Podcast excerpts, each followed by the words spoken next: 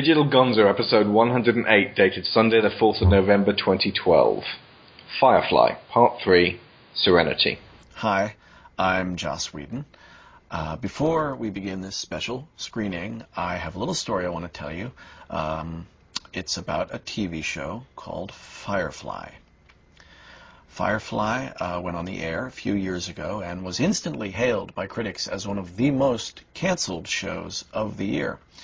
It was ignored and abandoned, and the story should end there, but it doesn't, um, because the people who made the show and the people who saw the show, which is roughly the same number of people, fell in love with it a little bit.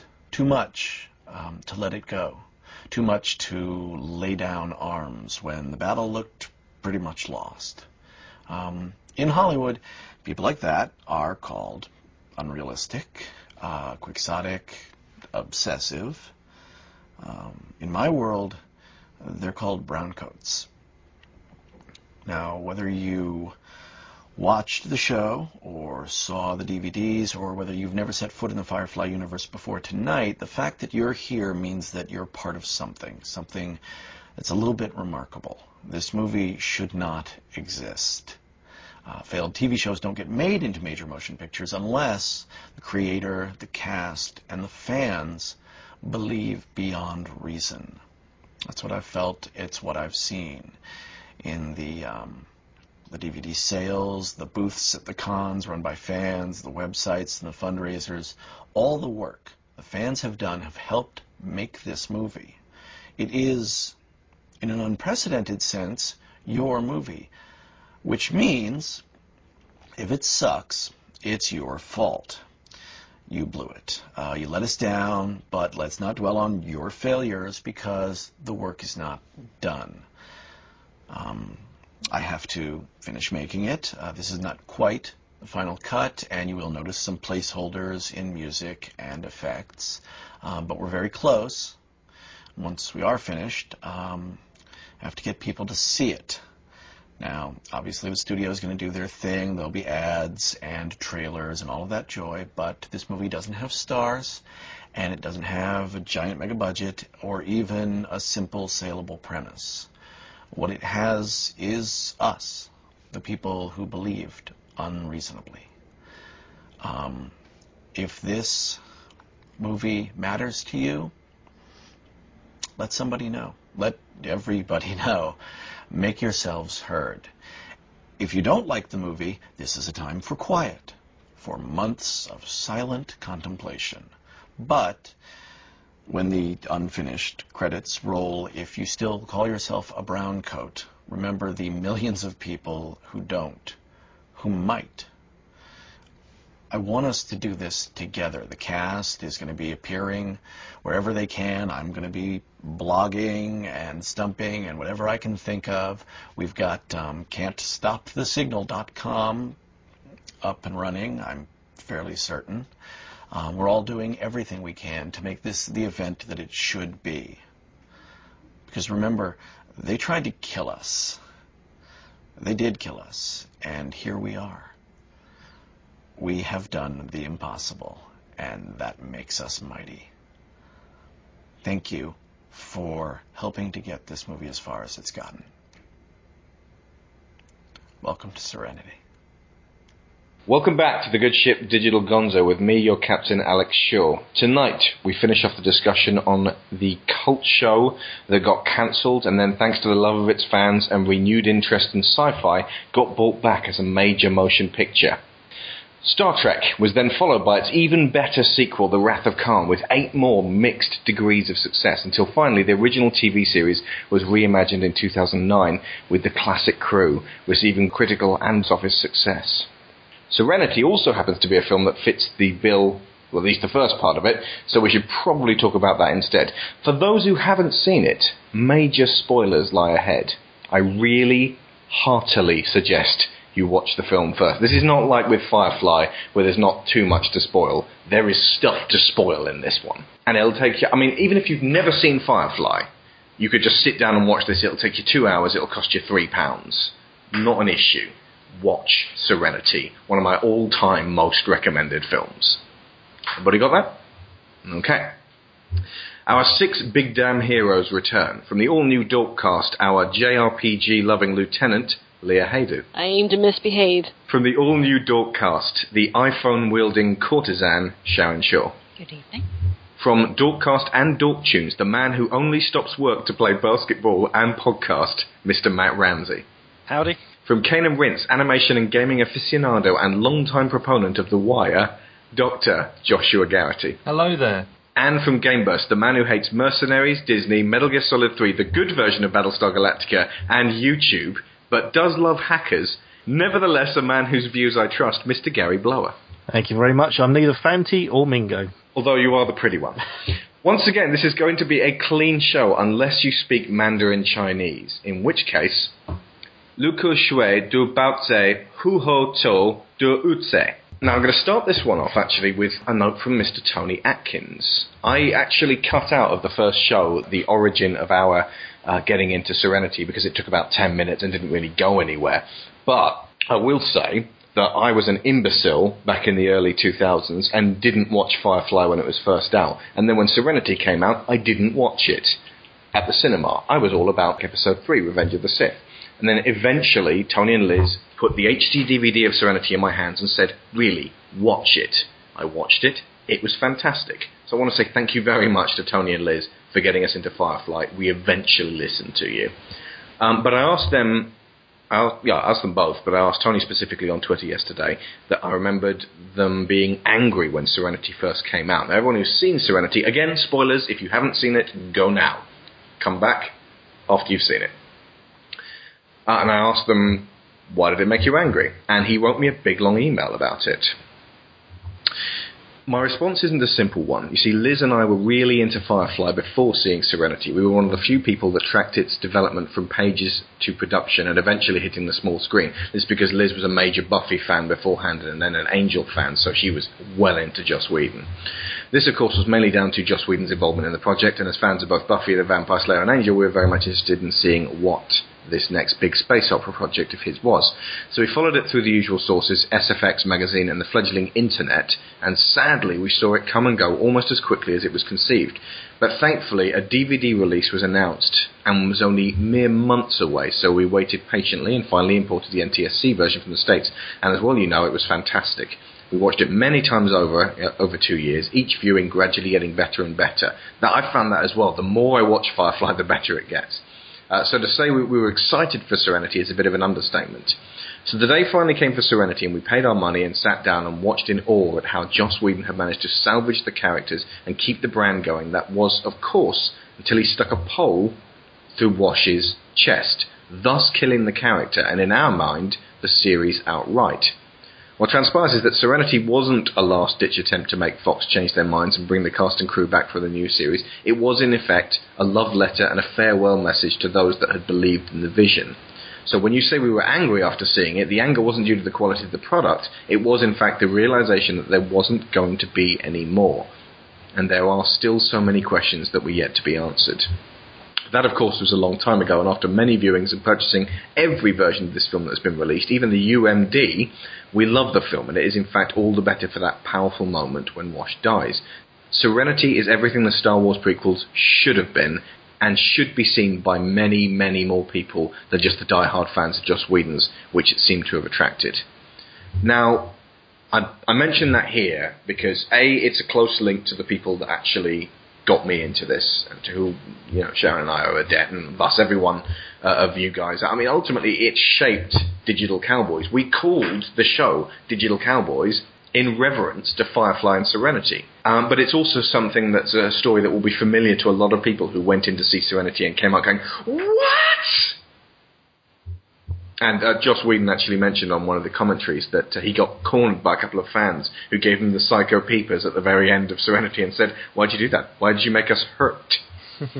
But the very fact that they felt that much about it tells him that he did the right thing, and it was for various reasons that we'll go into in a bit. I'll just give you a few bits of notes on the actual bringing it to the screen, and then we will go in with the bullet points, and I will take you guys through the film, and we can talk about that. When attempts to have another network acquire the show failed, creator Joss Whedon attempted to sell it as a film. Through a business connection, he was introduced to Mary Parent with Universal Pictures, who immediately signed on after watching the episodes on D V D. Now, Mary Parent, remember that name, because she was the godmother of this project in terms of being able to get it done. She had faith in Joss after seeing the show, which is something that seemingly no one else did. Without her saying, yeah, go for it, without her believing in it, Serenity may not have happened at all, but certainly wouldn't have happened like it did. After Universal acquired the film rights from Fox, which must have been quite difficult, Whedon began writing the screenplay. His task was to explain the premise of a television series that few had seen without boring new viewers or long-time fans. He based his story on original story ideas for Firefly's unfilmed second season. Whedon's original script was one hundred ninety pages and attempted to address all major plot points introduced in the series. After presenting the script to Universal under the title... anyone? Blue Sun? No idea. The Kitchen Sink. In terms of he literally put everything in it. Whedon was asked to cut down the script to a size filmable under his budgetary constraints. So let's see, one hundred ninety pages, each page translates to a minute, that's what, three and a bit hours? Mm. Principal photography, I would still love to see that version of it. It answered all of the questions, apparently. Principal photography began in June third, two thousand four. Whedon announced that the film would be titled Serenity to differentiate it from the T V series. Whedon also mentions on the Serenity D V D commentary that Fox still owns the rights to the name Firefly. All nine principal cast members from the television series returned for the movie, some more than others, although Glass and Tudyk could not commit to sequels, leading to the death of their characters in the script. In fact, Ron Glass mentions on one of the commentaries that he had to be talked into it in the end. He wasn't sure about doing the film, and they pretty much... basically, Nathan and Joss tag-teamed him until he gave in. Zoic... last bit. Zoic Studios, the C G rendering company that produces the graphics for the series, had to perform a complete overhaul of their computer model of Serenity, as the television model would not stand up to the high-definition scrutiny of cinema screens and high-definition video resolution. And thank God that they did. Because my first question is, from small screen to big screen, what has changed? Y'all got on this boat for different reasons. But y'all come to the same place. So now I'm asking more of you than I have before. As sure as I know anything, I know this. I am to misbehave.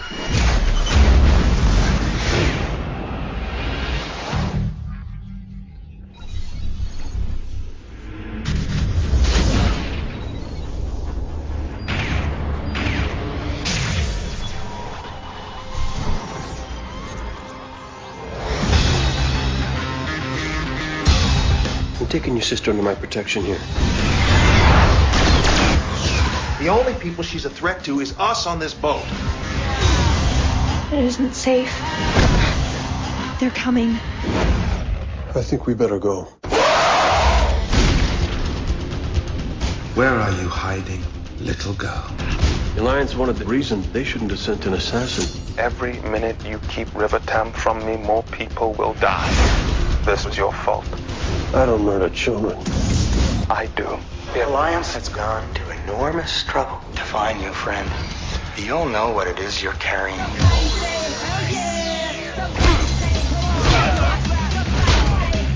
You know that girl. She is a mite unpredictable. Mood swings of a sort. It's worse than you know. It usually is. It's a fair bet the Alliance knows what's coming. No. They're not going to see this coming. Let's be bad guys.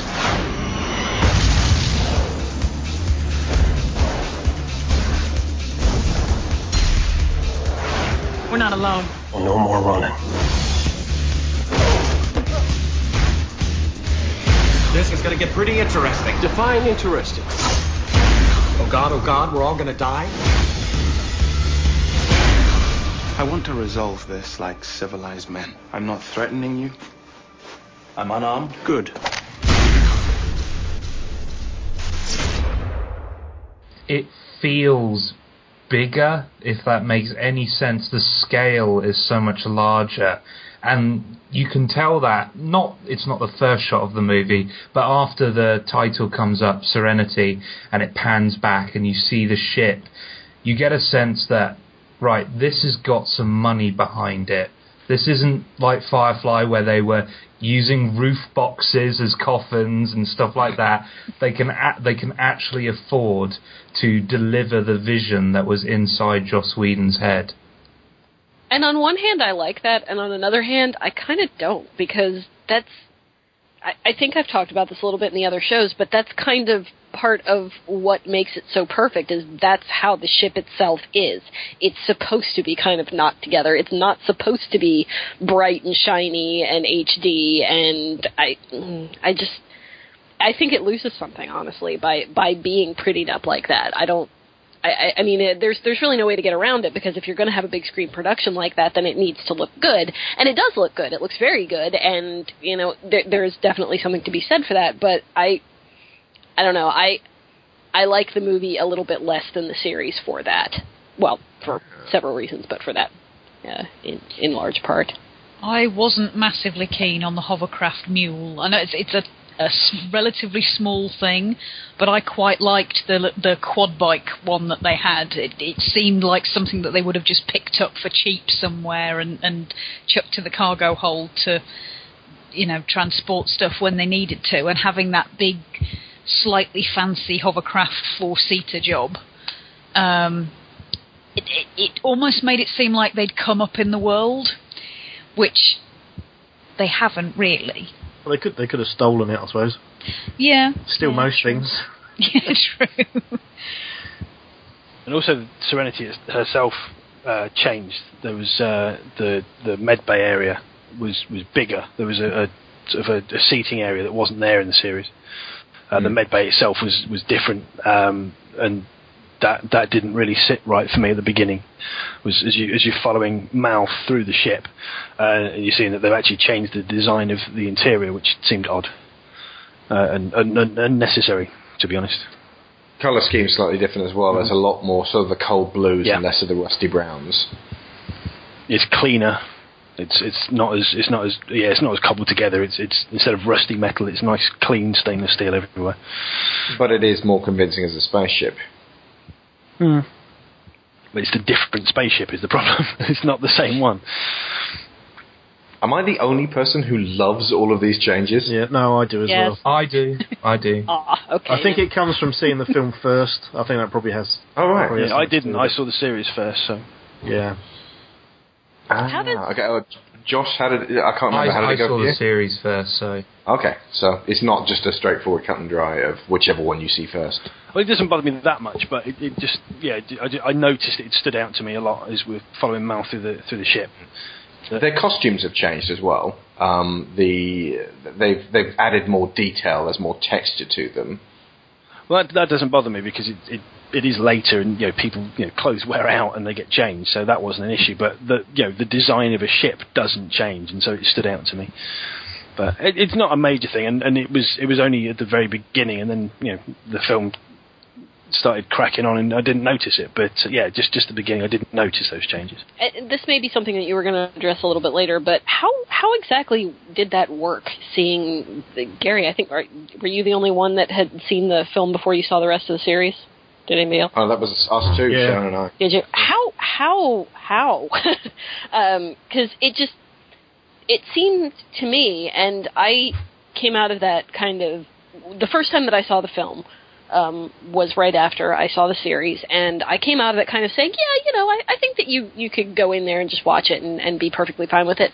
And now that I'm looking back at it, and now that I've seen it a few more times and, and seen it recently for, for the show, I don't, it, that doesn't make as much sense to me. So I'm, I'm kind of wondering how that worked out, because, for example, I if I had not seen the the series first, I don't think you'd really care about Book like at all, and you would have less of a connection to people like Inara who aren't on the ship from the beginning and don't seem quite as, as big a part of it. It just seems like you wouldn't have as big a connection to some of these characters who don't show up quite as prominently as they did in the series, or maybe aren't there from the beginning.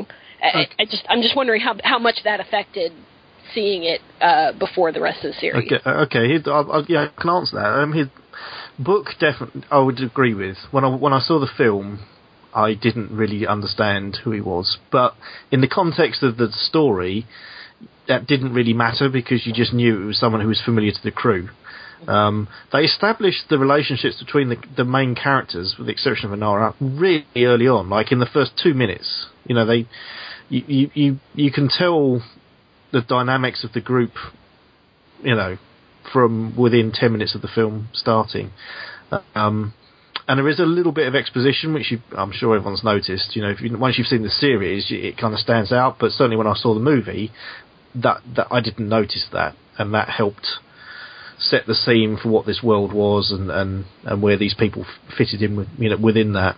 Um, the one thing that uh, I was surprised about once I'd seen the T V series was that Mister Universe was a new character. Mm. So I thought, um, you know, having seen the movie, that he was a principal character from the T V series, but in fact he, had, he was not in the T V series at all. Um, so that was those. Though it was, yeah, I'd say Mister Universe and book were the only two things really that uh, I was slightly confused about. I mean, what it did for me seeing the T V series was just give me more backstory. That's how I felt about it. It was like I was watching prequels. Yeah, if that kind of makes sense. I mean, I remember um, Mark Kermode's review of um, of the film, and he he said he'd never seen the T V series, and uh, he said that anyone could go and watch it. And I think that was the motivation for my wife and I to go and see it, really, because, you know, we were really up for a, for a good a good science fiction film. He does uh, occasionally, he's a bit blasé with his sweeping statements. What he really means is anyone smart enough to keep up with uh, a fairly intricate series of backstories could probably go and see yes. this film. Yeah. Because you can't just go in. I, I, I don't think the average moron could go into Serenity and get much out of it. I think the average moron can't, could even go and watch... Uh, I don't. Transformers three, Dark of the Moon. Yeah, okay, I'll maybe give you that. I was thinking like Mad- Madagascar three or something, you know, but yeah. It's a funny thing, you know, they used to call um, Westerns horse operas, and which I think is a very good def- you know, description of them. It is operatic, emotional confrontation set out in the desert, and this is basically an interstellar horse opera. It's all that stuff, but in space. And I liked it very much. It's really good fun. It rips along. It's visually very arresting in a kind of cartoony way. It has some genuine depth to it in its characterizations, and it has lovely language. The language which is this sort of strange mix of old Western frontier uh, speak and, you know, modern sci-fi dialogue. It's a very interesting future retro collision. If the T V show was half as good as the film, I honestly can't see what it was that the T V bosses didn't like about it, although, as I think Joss Whedon has said in interviews, the possibility is that it was simply too smart.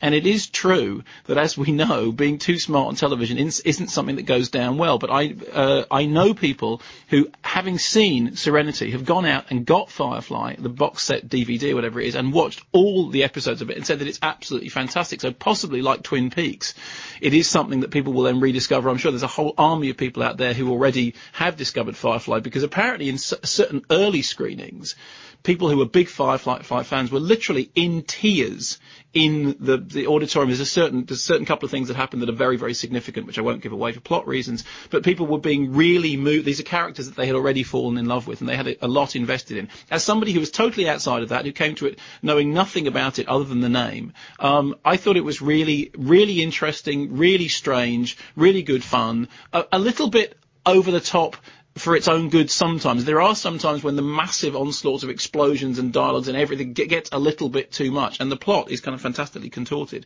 But it's it is like kind of gr- a sort of grown-up, smart, satirical sci-fi with heart, and uh, I, w- I was really pleasantly surprised by it. The tagline is "Can't stop the signal." Can you explain Can't that? Stop the signal. Yeah, that, I mean, that's yeah. not very good, is No, it? it's not. I can explain it, but in order to do so, I'd have to give away the ending, which I won't do. It's to do with the, the, there's a kind of heroic character. If they can broadcast something that gets that will get out of, across the universe, it will solve a problem which I can't, which I won't discuss because that will give away the ending of the film. But "Can't stop the signal" is a rubbish tagline. Yeah, because yeah, it doesn't, doesn't explain work much. At all. Um, and you, no. you, you meant to you mentioned Chiwetel Ejiofor being in it, but it, there's not big stars in here particularly. No, no, and he's the villain, um, and he's really, really good. I mean, I, they, these people may well be big stars from television, because bear in mind that I'm not entirely aware of what what constitutes a big star on T V. But uh, no, it's a uh, it's it's it's a funny little independently spirited left field movie that seems to have developed a mainstream following. And like I said, there there are apparently people out there who absolutely love Firefly. I mean, from the people I know who've seen Firefly, who've seen Serenity, they really think it's something special. As somebody who'd never seen Firefly, I think it's, you know, it's really good fun. I didn't actually, right, whether I just have a really poor memory or what, I don't know. I did not remember that we'd seen the film before the series until Alex reminded me that that was the way round we'd seen it. This is going to sound a bit strange, but I can't remember a time when I didn't know these people. Mm. Everything that I've seen now has has integrated itself into my brain so well that it just it, it all goes together, um, and I can't really extract what I thought of what I learned from the film before I saw the series. It just it all winds together so convincingly. See, I do remember a time when I uh, was only familiar with we'd actually seen the first two episodes. You remember my least favourite two, the pilot and uh, the train job.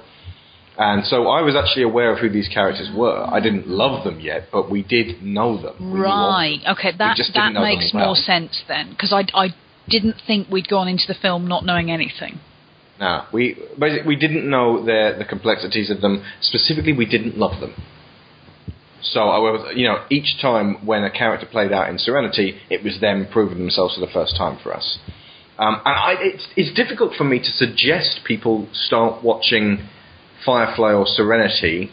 With Firefly, people have had so long to get into it. So I think the best I can really do is these podcasts and just say, look, rather than me get, giving you this from now on, just listen to the show, rather than me giving you a big, long reason, a list of reasons why this is actually worthwhile. I, I suppose I could just tell the average layperson, look, did you like The Avengers? Yes. If you like The Avengers, you could probably sit and watch Serenity without really feeling too far out of uh, out of order. Just, it's a sci-fi. I think that's true for those a lot of those films as well, because as you know, I'm not I'm not uh, big on comic books at all. So uh, I've been able to watch most of those films without the need for any kind of backstory. I think sometimes it may even help, because you you, you come into it afresh, you come into it a, a, you know anew. You don't have any baggage with you. Yeah. Um, I, you know, as long as it's well written. Yeah, exactly. As long as it's well written and well made. I mean, I, you know, the, the scene at the end where Wash gets killed, you know, that to me was a was was a was a piece of was a was a great piece of melodrama within the movie. Um, I had no attachment that m- left me feeling angry, but of course now when I watch it, it's completely different. Did, were there people in the audience who went no when it happened? There was, yeah, I was yeah. one of those people. Yeah, yeah, there was. Oh. Yeah. It's a, I mean, I had no context for it. I mean, like I said, we saw it in the West End. I think it, it was quite um, only a couple of days after it came out, and yeah, I, I remember there being whoops and cheers at certain points, and of course, I had no idea why they were doing that. On that note, actually, regarding seeing it, if you've enjoyed The Avengers, I believe Universal could re-release this next year, next summer, and say from the director of The Avengers, and just chuck this out again and. Sight unseen, regardless of everything else to do with Firefly, new audiences could just wander into the cinema, and I think it would at least make back its original budget, and then thus double its original budget, minus the cost of redistributing it again. Well, as soon as digital distribution comes along, boom, you got a re-release right there. Well, there's there's precedent for that, isn't there? Because it happened with a lot of classic science fiction movies that didn't do well. I mean, the most famous one being Blade Runner, which is Blade Runner, re-released three yeah. times. I mean, the first time that came out, it was a flop. It was it was on V H S that it found an audience. So, yeah. you know, I, I I wouldn't be surprised. You know, when they, we're not at the we're at the ten year anniversary, aren't we? I think it's we are at the ten year anniversary of Firefly, two thousand, uh, twenty fifteen. When Avengers two comes out, will be the ten year anniversary. Yeah, I, of Serenity. It wouldn't surprise me if you got like a limited run. It does seem to be something that's increasingly happening, and I, I'm all for it. You know, I, yeah. I having just you know watched quite recently I watched um, Raiders of the Lost Ark on IMAX. And uh, that was astonishing. So I'm all for bringing some of these classics back and showing them again in the cinema. We saw Back to the Future uh, not last year again, yeah. but I think it was actually two ago, wasn't it, Sharon? Yeah, it was two, two year games ago. Yeah, yeah, I'd, I'd, yeah, same thing. So yeah, I'm all for it. Um, I'd rather have good old films reshown in the cinema than bad new ones.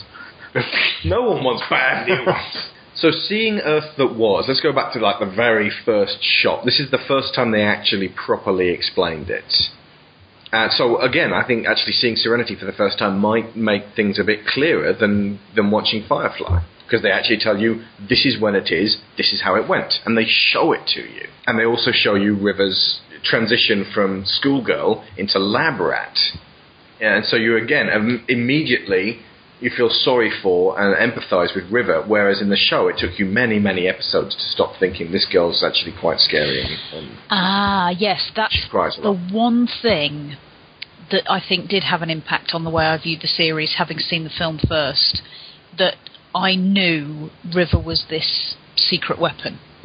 Yeah. That did actually, I think, impact on how I interpreted her character, because I was just waiting for her to... It's, it's like looking... Have, if you, I think if you saw the series first, you would see her as this sort of slightly damaged flower, quite delicate, and and become very messed up. Um, whereas I was always kind of waiting for her to just snap and kick ass. It never quite happened. Because this was the moment. Mm-hmm.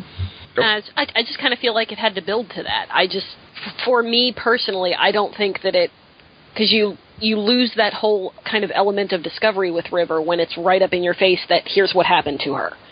Yeah. You already know what's in that crate. You already know what's going to happen to her. You already, you, you just, it, it's all kind of set out for you.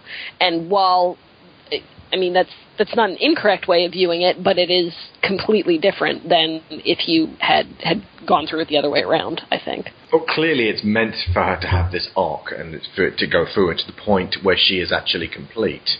But if you go around backwards, then it, it's a different take on her character. But it's still an acceptable take. It's, it doesn't ruin it. I do have something of a habit of seeing things all out of order as well. Not like one Anakin Skywalker, who is not Darth Vader. I believe that's uh, been proven. Is that right, Matt?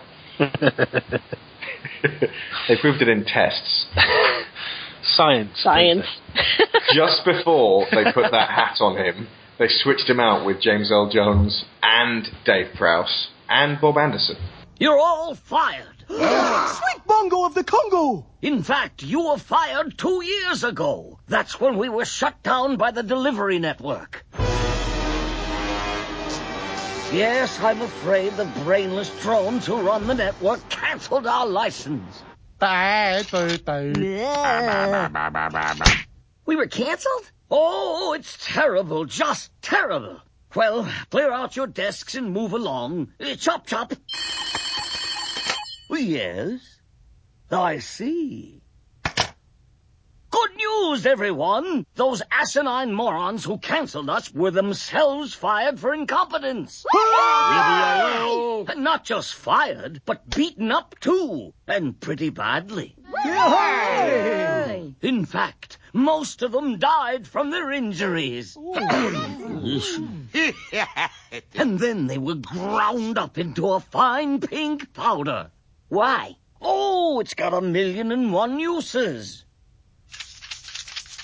Ah, oh, that soothes the fire. So what does this mean for us and our many fans? It means we're back on the air. Yes, flying on the air in our mighty spaceship. Yeah! We're back, baby! At this point, we also meet the operative. The, I suppose, really, the tenth major character. He's kind of an amalgamation of several villains from the T V series. Because hmm. there's a bit... There, I mean, I mean, I hate to say, you know, he's black, so there's kind of the... Um, racist... Um, the uh, the bounty hunter from uh, Objects in Space, um, and also I was under the misapprehension that Early was actually an operative who went and became a bounty hunter, but no, not at all. He doesn't have the. Um, he's not yeah. controlled enough. He's no, he does. He doesn't have the Alliance viewpoint. And there's a bit of Atherton in there as well with the swords and the very. Yeah. civil way he speaks to people and his control. It's a he's a really great character as well, and I forget the actor who, uh, who plays him. Chiwetel Ejiofor. Yes. Well, well done. Chewy. He's an He, he, it's a very understated uh, performance. It's almost like he's from a different T V show or a different movie than the other characters, because the other characters are, you know, they're very sarcastic and quippy, where and this guy is very um, serious, and, and because of that, because he contrasts so much with the other characters, he's kind of creepy and kind of scary. And there's a there's a weird there's a gentleness to him, and his his eyes his eyebrows arch, and when um, when Mal says to him, "I don't kill kids," and he says, "I do," but in that kind of, this is something terrible that I have to do, and I actually believe in it. That is what is terrifying about the Operative. It is worth pointing out there are quite unsubtle parallels between what the Alliance is about what it's doing and what the Nazis were about and what they were doing. Yeah. Yeah. The the whole concept of building better worlds and, and striving for perfection was the cor- yeah. cornerstone of what, on the face of it, the uh, National Socialists were trying to do. You know, and obviously they were doing a lot more than that, but um, you know, that was that was that was the ticket on which they got elected, you know, when they originally came to power. So there, you know, there are, like I said, very unsubtle parallels, but again, that has influenced cinema and, you know, uh, science fiction writing for the best part of the last sixty, seventy years anyway. Yeah. Starship Troopers is entirely a Nazi parable. Yeah. That Whedon here focuses on the terrible things that happen when really good ideas are uh, executed very badly. It yes. Does. Which, yeah. Which, and specifically naive ideas that have very little understanding of how people work. Which, uh, an accusation you could level, level at any dictatorship, you know? Yeah. Sharon? I was just going to say, it does kind of... Um, it's not obvious about it, but there is sort of a suggestion there that if you become... if you are left-wing enough, you become right-wing and vice versa, if you see what I mean. Like, it's, it's politics is a sphere, not a, not a line. Yeah, it's the extremities. You're mm. driven to the extremities, you become... something which is uh, thoroughly repugnant, yeah. Mm. And you do things that you wouldn't normally do, which is what I think is the underlying message of this movie, really. Mm. We're we were literally only just getting to Serenity at this point. We've got to step it up. Okay. Well, it's because we're talking about the Operative and his it's really his motivation and yeah. yeah, and the little speech he has with the Doctor, which uh, tells you everything you need to know about what the Alliance stands for and what his position is within that. We're making a better world. All of them. Better worlds.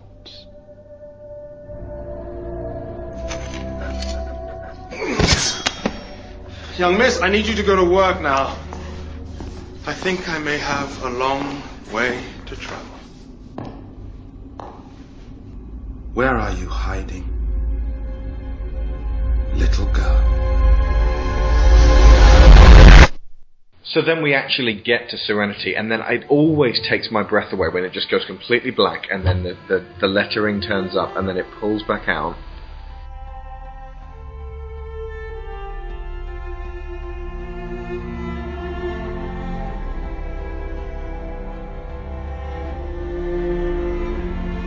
And then this incredible ship just rockets into life.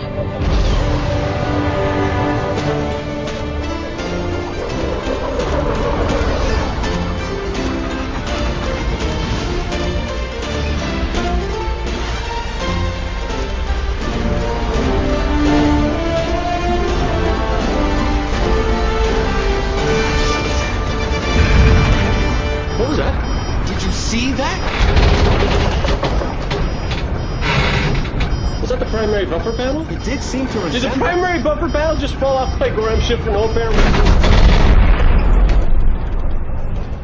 Looks like... I thought Katie just checked the entry code. Yeah, well, if she doesn't give us some extra flow from the engine room to offset the burn through, this landing is going to get pretty interesting. Defying interest. Oh God, oh God, we're all going to die? This is the captain. We have a little problem with our entry sequence, so we may experience some slight turbulence and then explode. Can you see the vector? I'm doing it. It's not enough. Now just get us on the ground. That part will happen pretty definitely. this is one of the greatest openings for a film I've ever seen. You get to meet every single important character on that ship. On the ship, there are two who aren't. And so to everyone who's loved the show, you're reintroduced. To everyone who's never seen it, as you said earlier, this is how you get to know all of these guys and understand the function they serve on the ship very quickly. As you say, I think it works for both fans and newcomers, because for the fans, it's like, oh yes, business as usual. You know, the conversation between Wash and uh, Mal, it just sounds exactly like the kind of conversations they would have on the ship. And, you know, everything that he says to the other characters, it just, you know, reinforcing to the fans, yes, this is what you came here for, and you're going to get a lot of it during this movie. And for people who have no idea what's going on, as you say, it establishes who everyone is in about, you know, five minutes. It's great. In, yeah, and just that credit sequence, you find out who the engineer is, what Jane does, and that two of the characters are married. You know, just in the credits. That River is scary to the rest of the crew, yeah, and unpredictable, and that Simon doesn't want her off the ship. Yeah. And that he and Mal don't get along too well. Yeah. The only person you really don't get a bead on too much is uh, Joey.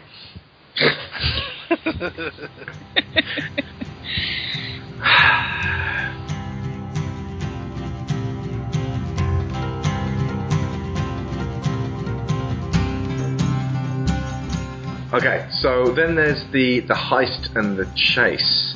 And uh, th- this was a difficult one because they're trying to sell you these Robin Hood characters busting in there and stealing from the obviously impoverished, which makes them, you know, it, it's a balancing act, and, and, and he's sort of teetering on one leg at this stage. Because, you know, you can get behind people who are, who are going in there and stealing from the, the, the obviously rich and despicable. Well, they're stealing from the company, aren't they? And he ma- yeah. they, doesn't he make the point in that speech where he says, "I'm not taking your money. Your money's safe." Yeah. Which, uh, uh, well, I forgot. Funny Feeling. That's a that's a line from that Al Pacino movie. Was it Dog Day Afternoon? I think he says something similar. But anyway, um, he, he's they're stealing the uh, security team's payroll or something like that. And the reason why it's safe to do that is because no security team would openly advertise the fact that they allowed their own pay cut to get stolen, so they nice. would never report it. That's it's quite similar actually to um, the way they justify the heist on Ariel. If you remember, they're talking about um, stealing the medicine, and Zoe points out that it's a government facility and therefore anything they take will be replaced within hours without any questions being asked. Yeah, it's like uh, something along the lines of, you know, aren't we, are we stealing from sick people? A lot of people on the Outer Rim are sick too. We're going to sell them the medicine, but they still need it. It, do, it does still outline the, the moral ambiguity uh, of the situation, though, because, okay, they are stealing from, from uh, a rich corporation, but that rich corporation is still going to take that money back from the people yeah. uh, in the place that they're stealing it from. So it, it's better than stealing from them directly, but they're still living right on the edge of that moral line. It's going to uh, jack up somebody's insurance premiums. Well, basically, I mean, uh, uh, yeah, pretty much, but uh, but a bit more severe. And and yeah, they are they are really living on that, that, that moral grey area because they don't have any choice. That's all they can do. And then the Reavers turn up and screw everything up.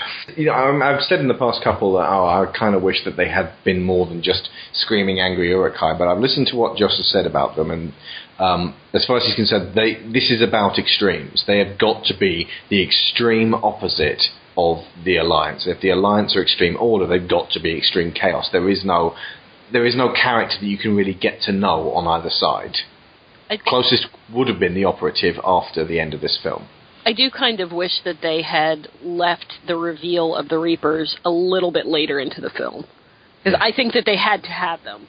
But I I had forgotten how quickly you actually see Reavers when you have yeah. spent the entire series, if you watch the series first, obviously, you spent the entire series not seeing them and not really knowing, just knowing that everyone is really, really terrified of them. And then first, you know, twenty minutes of the movie and they're already in your face. I, I, I kind of wish that they had left him a little bit farther in and maybe kind of built up to it a little bit more. Yeah. I watched the series first and, and then the film, and watching the film immediately afterwards, literally I stopped the um, uh, Objects in Space and started Serenity, and I got the the impression I got, whether it's true or not, is that they had all these ideas of what the Reavers might be, what might have led to the Reavers, and then they just based, when it came to the film, they picked one, which was the the, the obvious, the easiest one to to to put into the film and, and base the film around, and chose that. And it did seem a little bit like, oh, well, all right, we'll make it a nice, simple explanation and then we'll go from there.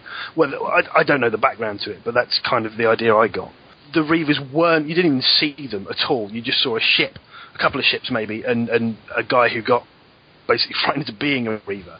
And it was so uh, so vague as to what they looked like, what they were, whether they were even people. And then, boom, they just went for a nice, a, a simple, not a bad explanation, but a simple explanation of what they were. They are basically, they're people, but they're just really messed up. And and in the series, that wasn't that wasn't the idea I got. I was wondering whether they were something else, something from further out in space, or, or what. I didn't really know, and it just seemed that they took a, a simple explanation to fit into a two-hour movie. They pushed their P G thirteen certificate in this one as well. Mm. This is um, uh, this is borderline. Like, you have to really be a, an old enough kid to cope with this. Like, I'll show Lyra the Avengers. I'm not showing her this for a while. Probably wise. Would have been a twelve over here, obviously. Okay. Um, they pushed their P G thirteen to the limit. I, I don't know that simple explanation is the word that I would necessarily choose, because it does really serve the plot, and they kind of made the whole thing about it. It, it, well, I don't know, maybe simple is right, but it's, I, I think that if they had made them like aliens or something from beyond, I, I don't know that that would have been as scary necessarily. The whole idea also, behind the Reavers is that these are things that our own government made us into, and this could happen to you. Also, you have to have a strong question to then be answered by, this is what the Reavers are. Because regular people who haven't seen the show, and that's most of them, would be like, okay, so this is how they made the... Re- what are the Reavers again? Because mm-hmm. we, we're they would then have only seen the outside of the ships. If they, if they show you the Reavers at the beginning and go, right, this is totally messed up. And at the end they say, this is how they got totally messed up. That is a straightforward, quick Q and A. Yeah, I mean, that, that that's kind of my point, though. If if they if the series had continued, they would have had a lot more time to develop what the Reavers were, what led to them, you know, the whole thing behind it. In a two-hour movie, you don't have that time, and you need yeah. to have a fairly simple cause and effect. Sure. And that's what they went with, and it, it works better than pretty much any other explanation would have done in the film. Uh, but I, I get the feeling that if that they had that they hadn't really decided that was the case when they were making the series, and they had to basically pick a, a, one of the options they'd got, which led to that, that early reveal. I, I, I kind of got the feeling that was why we saw the Reavers so clearly and so early. Yeah, but in the T V series, they would have had the luxury of assuming that everyone watching will have watched the earlier ones, no, exactly. So it would have just been build up, build up, build up. Here's how the Reavers are, and then at the very end, boom, suddenly Reavers. Yeah, exactly. Yeah. Exactly. Okay. Um, right, and then there's the the, uh, the highly amusing, highly um, uh, tense chase sequence with the hovercraft. The key moment that actually happens in this is just before the chase, when Mal says there's not enough room and shoves the guy who's trying to come on with them off to his obvious death. And then Mal, watching the guy get uh, eaten alive, shoots him in the chest, thus finishing the deal. Zoe makes careful note of that and uh, and says to him, you know, back when we were fighting the war, we never left a man behind. Maybe that's why we lost. This is to to show and to delineate the erosion of Mal's sensibilities and the hardening of his soul. Now, this wasn't a huge thing for me when I was watching it in the Uh, film for the first time, because I hadn't seen the somewhat more jolly version of Mal in the T V series. They actually did acquiesce to Fox's uh, requests regarding making Mal a lot more perky, so when you finally see him in the movie, he's a lot more hardened and, and embittered, and you could trace it all the way back to the point where Inara leaves. And that has actually been weighing on him. And the focus in this film, because they had nine characters and they, they could really only solve two of their stories, there was only enough room for that, they went for Mal and River, the two, the main character in the series and the one with the most questions surrounding her, which I actually think, in retrospect, was a good idea. There is a really, really brilliant piece of fanfic, actually, um, about Mal and Inara, which I read years ago, and I've never been able to track down since. I've got to start writing down fanfic titles because it's a nightmare when I can't find them later on. But it's basically, it's it's Mal's point of view, um, and it's it's very descriptive about how he sees things, and that after the Battle of Serenity Valley, um, he he sees the world with the black gradually closing in on him, almost like curtains being drawn. And then when he talks about Inara, it talks about her being red and cha- you know how she has all her shuttles all in red and gold, and um, all of those, you know, that, that incredibly luxurious colour surrounds her, um, and it's all about how this red basically pushes the black away for him for a little while, but then after she left, the black started coming back in again, and it just ends on this idea that he's standing there basically looking at the abyss, and she was the only thing that was keeping him on the right side of it. Um, it's it's really, really good. And I'm going to try and track it down again. But please do, because that sounds fascinating. I'd like to read that. Mm. I don't think Inara got enough coverage. Hell no. In Serenity. And one of the she deleted, is the most hard done by character. One of the deleted scenes, actually, where she's training the girls in the uh, the madrasa, they could really have done with leaving in, because it's it's characterisation for her, as well as, I think, clarifying things about who she is for people who hadn't seen the series. They have that conversation in one of the deleted scenes as well, where it's in, he says, you know, have you missed Serenity? And she's saying, right now, no. And they don't really resolve her situation. They certainly don't address the actual, the, the truth behind her story.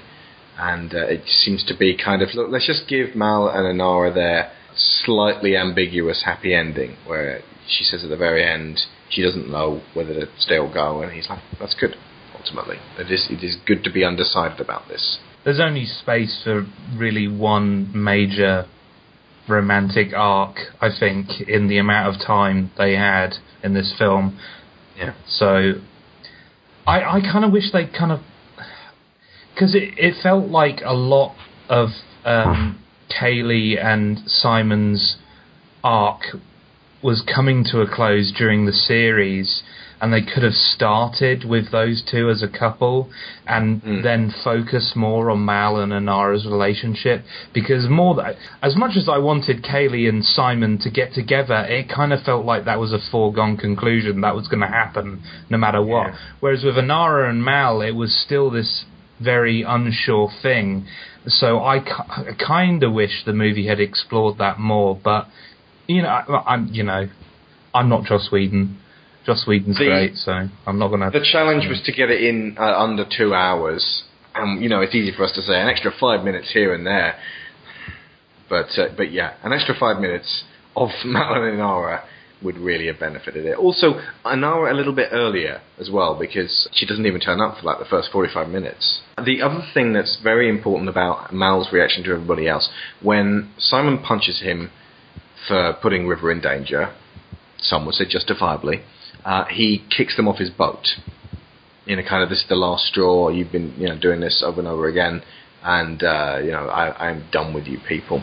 I realised this as I woke up yesterday morning, that Mal, since Inara left, has begun to feel, as you say with Sharon, the, the blackness is closing in, that he's heading for a burn, that he's not going to survive this one, that they're closing in and that the jobs are getting more scarce and more dangerous, and that Uh, eventually he's going to take down Serenity and everybody else on board. So Inara going, in the back of his mind, has got to be a good thing, because she's safe, at least. He left her somewhere safe. Shepard going to Haven, he is safe. If he gets rid of River and Simon, then at least they might be able to find somewhere safer than Serenity to go to. The next person after that would be Jane. The next person after that would be Kaylee, and then they're really in trouble. Because if he gets rid of Zoe, then Wash goes. If he gets rid of Wash, then Zoe goes. And then it's just him on his own in Serenity, fixing, piloting, never able to sleep. So he keeps testing everybody over and over again, saying, you know, if you don't agree with me, if you're not helping me out or taking your leave, I will shoot you down. He is so closed off that he's at the point where he will threaten them into leaving to keep them safe. He has a very difficult relationship with caring about people. He can't really process it. he's broken. It's almost like the wound isn't healing, it's just getting more infected as time goes on. It's not a scar. This is, a, you know, a massive gaping wound, and he and it's starting to the, affect the people he cares about. I, I know he cares about them, but he's going about it in a really awful way, uh, not in a good way for them or him. It's he's really self-destructive at this point. And ultimately, deep down, he wants everyone to return to him. He wants his family back, which is why he keeps testing them. He wants them to say, "We're with you, Captain," and they pretty much do at the end, which is why it's a, it's a, it's a, it's a really uplifting, wonderful feeling that this family ends up reunited despite the, the losses. Because they could just have gone their separate ways at the end here. You could see it, actually, as um, this was something that occurred to me very briefly when we were watching Objects in Space, but more so for the film. There's almost a, a, a metaphor of them all being aspects of Mal. And like Josh said, Serenity Valley has broken him. Who he was before has been completely shattered. And he's brought these people together who almost all seem to be the disparate pieces of him, of himself. And by bringing them all together on Serenity, it's like he's trying to put himself back together again. But like you said, he pushes them away individually because he's trying to protect them. And those are the, I think, in a way, those are the aspects of himself that he's trying to close off from the danger that being in this world puts them in. Inara is obviously a, a side of himself that wants to love again, and, and in this scenario he can't have that, so he puts it aside and he leaves it somewhere where it's it's going to be safe. And and uh, he is almost as broken as River, in fact, so River could be seen as this very damaged aspect of his own psyche, and so on and so forth. And Book and Inara are also both the most civilized and the most alliance-based of the uh, characters. Yes. So, rem- in a purely narrative, functional way, removing them from the ship and the character roster means that the rest of the crew are somewhat adrift. They don't have that guiding hand, they don't have that conscience, and they don't have the the beauty to soothe the beast. River's kind of the opposite journey. Uh, it's about her repairing herself, about her wound closing and healing. Um, by discovering exactly what happened to her and what secrets are buried within her brain. Um, it's almost like it's almost like it had to get worse before it got better with her. She had to completely explode the way she does in that bar, and you know, you know, she killed people. Let's be honest here. There, there are probably several people in the morgue, um, but. That was part of her healing process. She needed to reach that point before she... What? Oh, the little murderer had to kill people to heal. She no, punched she a woman. It was just a woman running away from her, and she just punches her in the face. Okay, she maybe didn't need to kill people, but she could have had some kind of, I don't know, stress ball that she could have taken out her anger on. But, um, yeah, you know what I mean. She does, it's called Jane. Yeah. She takes her anger out on his stress balls. You. Clean show, clean show. Wasn't even really? Me this time. There was more than a hint of the Mos Eisley Cantina about bits of it. There was. Which is uh, no bad thing. I will also say that Fruity Oaty Bars is now stuck in my head and I can't get rid of it. The advert was based on Mister Sparkle. I, I fully expect that everyone listening will know what Mister Sparkle is. The most bizarre Japanese ad on The Simpsons for a soap powder, and Joss's notes to the uh, the producers of this ad were, can you make it more bizarre? Can you make it more weird? Get the get the octopus coming out of her bra and eating rainbows. Fruity Oaty Bars make a man out of a mouse. Fruity Oaty Bars make you bust out of your blouse. Give them all the time. Let them Fruity Oaty Bars.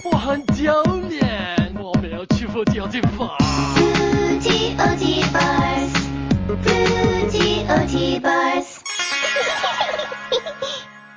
I, I'm interested to hear what people's opinions on the actual fight sequence is, because Summer Glau is a trained dancer. Ballet dancer, yeah. And I think that helped her a lot, because, I mean, dance and martial arts aren't really that different. It's, they're both uh, disciplines that involve being ha- being able to have perfect control over your body. So I think she was quite believable as a fighter, but I did feel like some of the choreography did look a bit stagey at points. See, I think in context that actually works. It does look a bit stagey, but the way that she um, executes those moves, she looks like she's almost in, in a lot of ways that like she's half asleep, and it's almost like she just holds this fight pose and the person she's attacking just walks into it. Yeah, she she sees it coming. She yeah. knows what's coming. And uh, I think it's actually quite effective because it does give that impression, like you say, Gary, she's she's anticipating everything and it looks that way. That's why she's a weapon. It's because she, she can sense, because she's an empath, she can sense what people are doing before they've done it. She can she can sense their thought processes, which is what makes her so lethal because no one can touch her. However, in the back of my mind, I can't really make the connection between a graceful dancer putting her leg out gracefully and slowly and someone marching into it and going, oh, you kick me in the face, now I fall over. There is no impact to any of her blows. It's not supposed to be a bloody punchy fight, really. It's a dance. But it, I will say, at least un, until The Avengers actually came out, I was very worried about what Joss Whedon was going to do with the action, well, the fight sequences, because he doesn't like doing them. He, he says the most boring thing in the world to write is a fight. So as far as he's... I don't get that why there were about seventeen per minute in Buffy the Vampire Slayer, and all of them were rubbish, but... Um, But, but it, he is not a fighting director. And yet, The Avengers had fantastic, meaty, punchy action.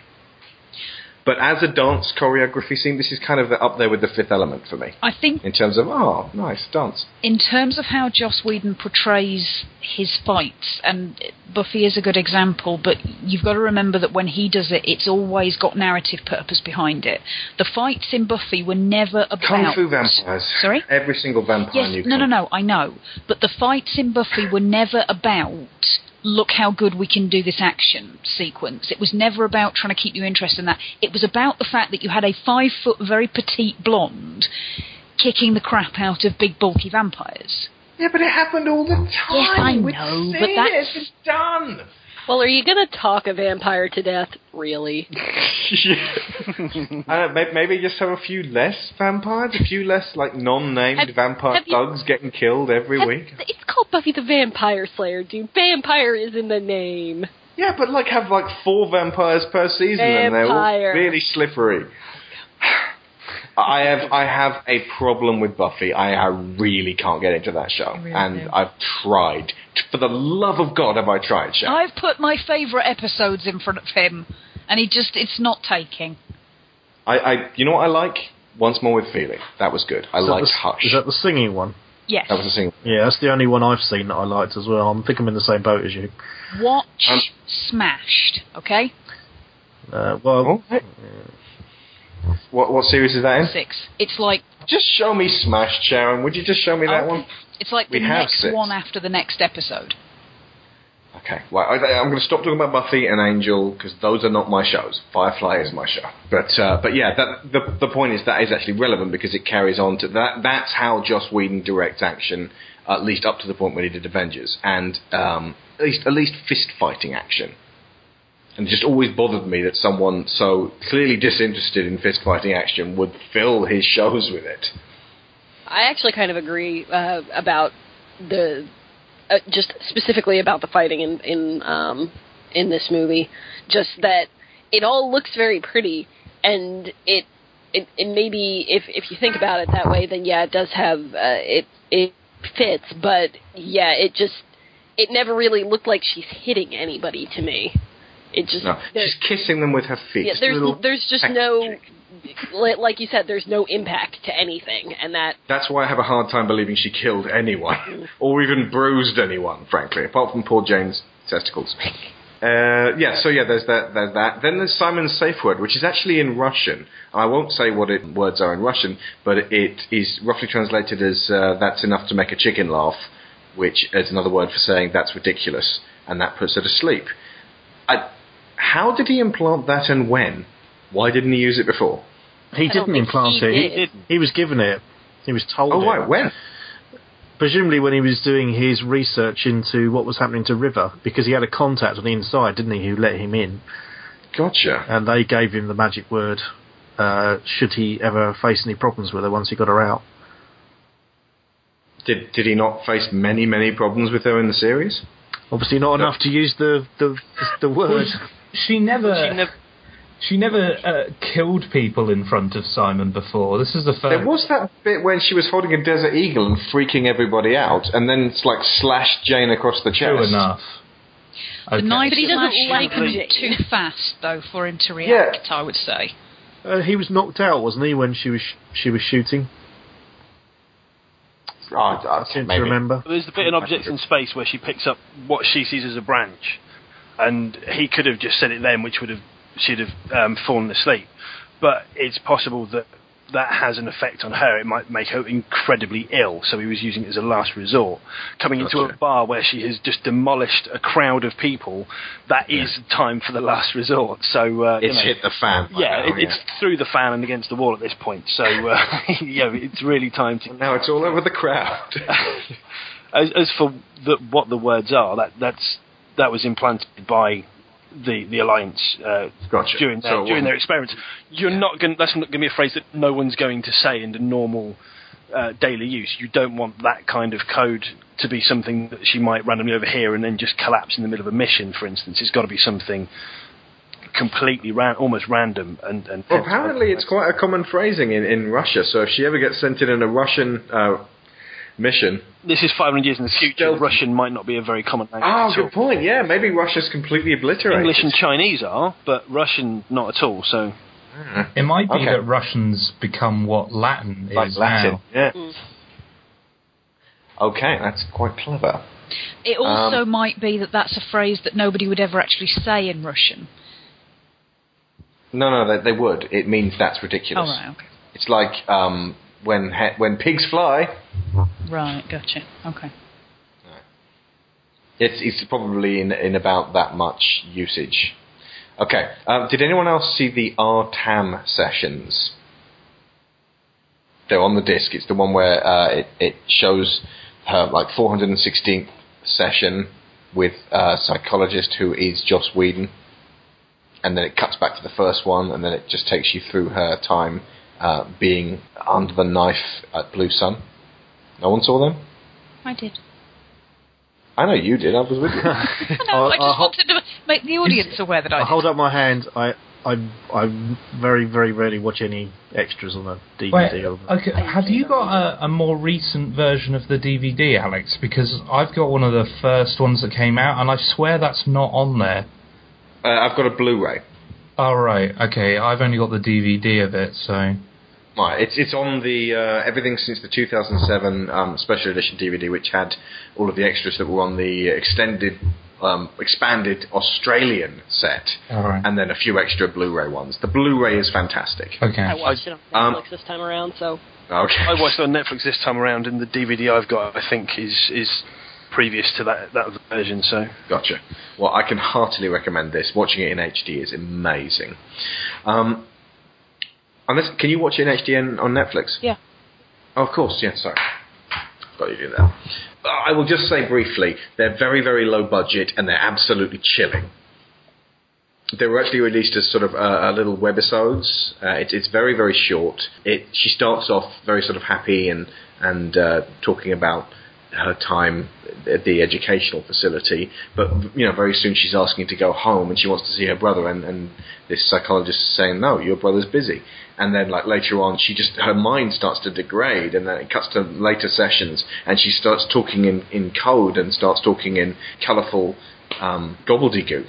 She kills the psychologist at the beginning, and at the end she asks him to borrow a pen. Yeah, it, it's very similar to Sarah Connor in on video in Terminator two. It's not just very similar. If it's not based on it, I would be very, very surprised. She stabbed me in the knee with my pen. There's there's too much in there, which is almost directly from that beginning section of, of um, Judgment Day. There is well a lot of uh, Sarah Connor, as you've said before, Sharon, yeah. in uh, in River um, throughout, and a lot of Terminator two in general, or specifically Terminator two, because that's the, even the, the best, the pinnacle of the series. They should stop making them. There's a bit later on where River is standing at Haven after it's been destroyed by the Alliance, and she's standing next to a burning swing set. Yep. Opening so, credits of Terminator two. Indeed. And you like school? I do. It's...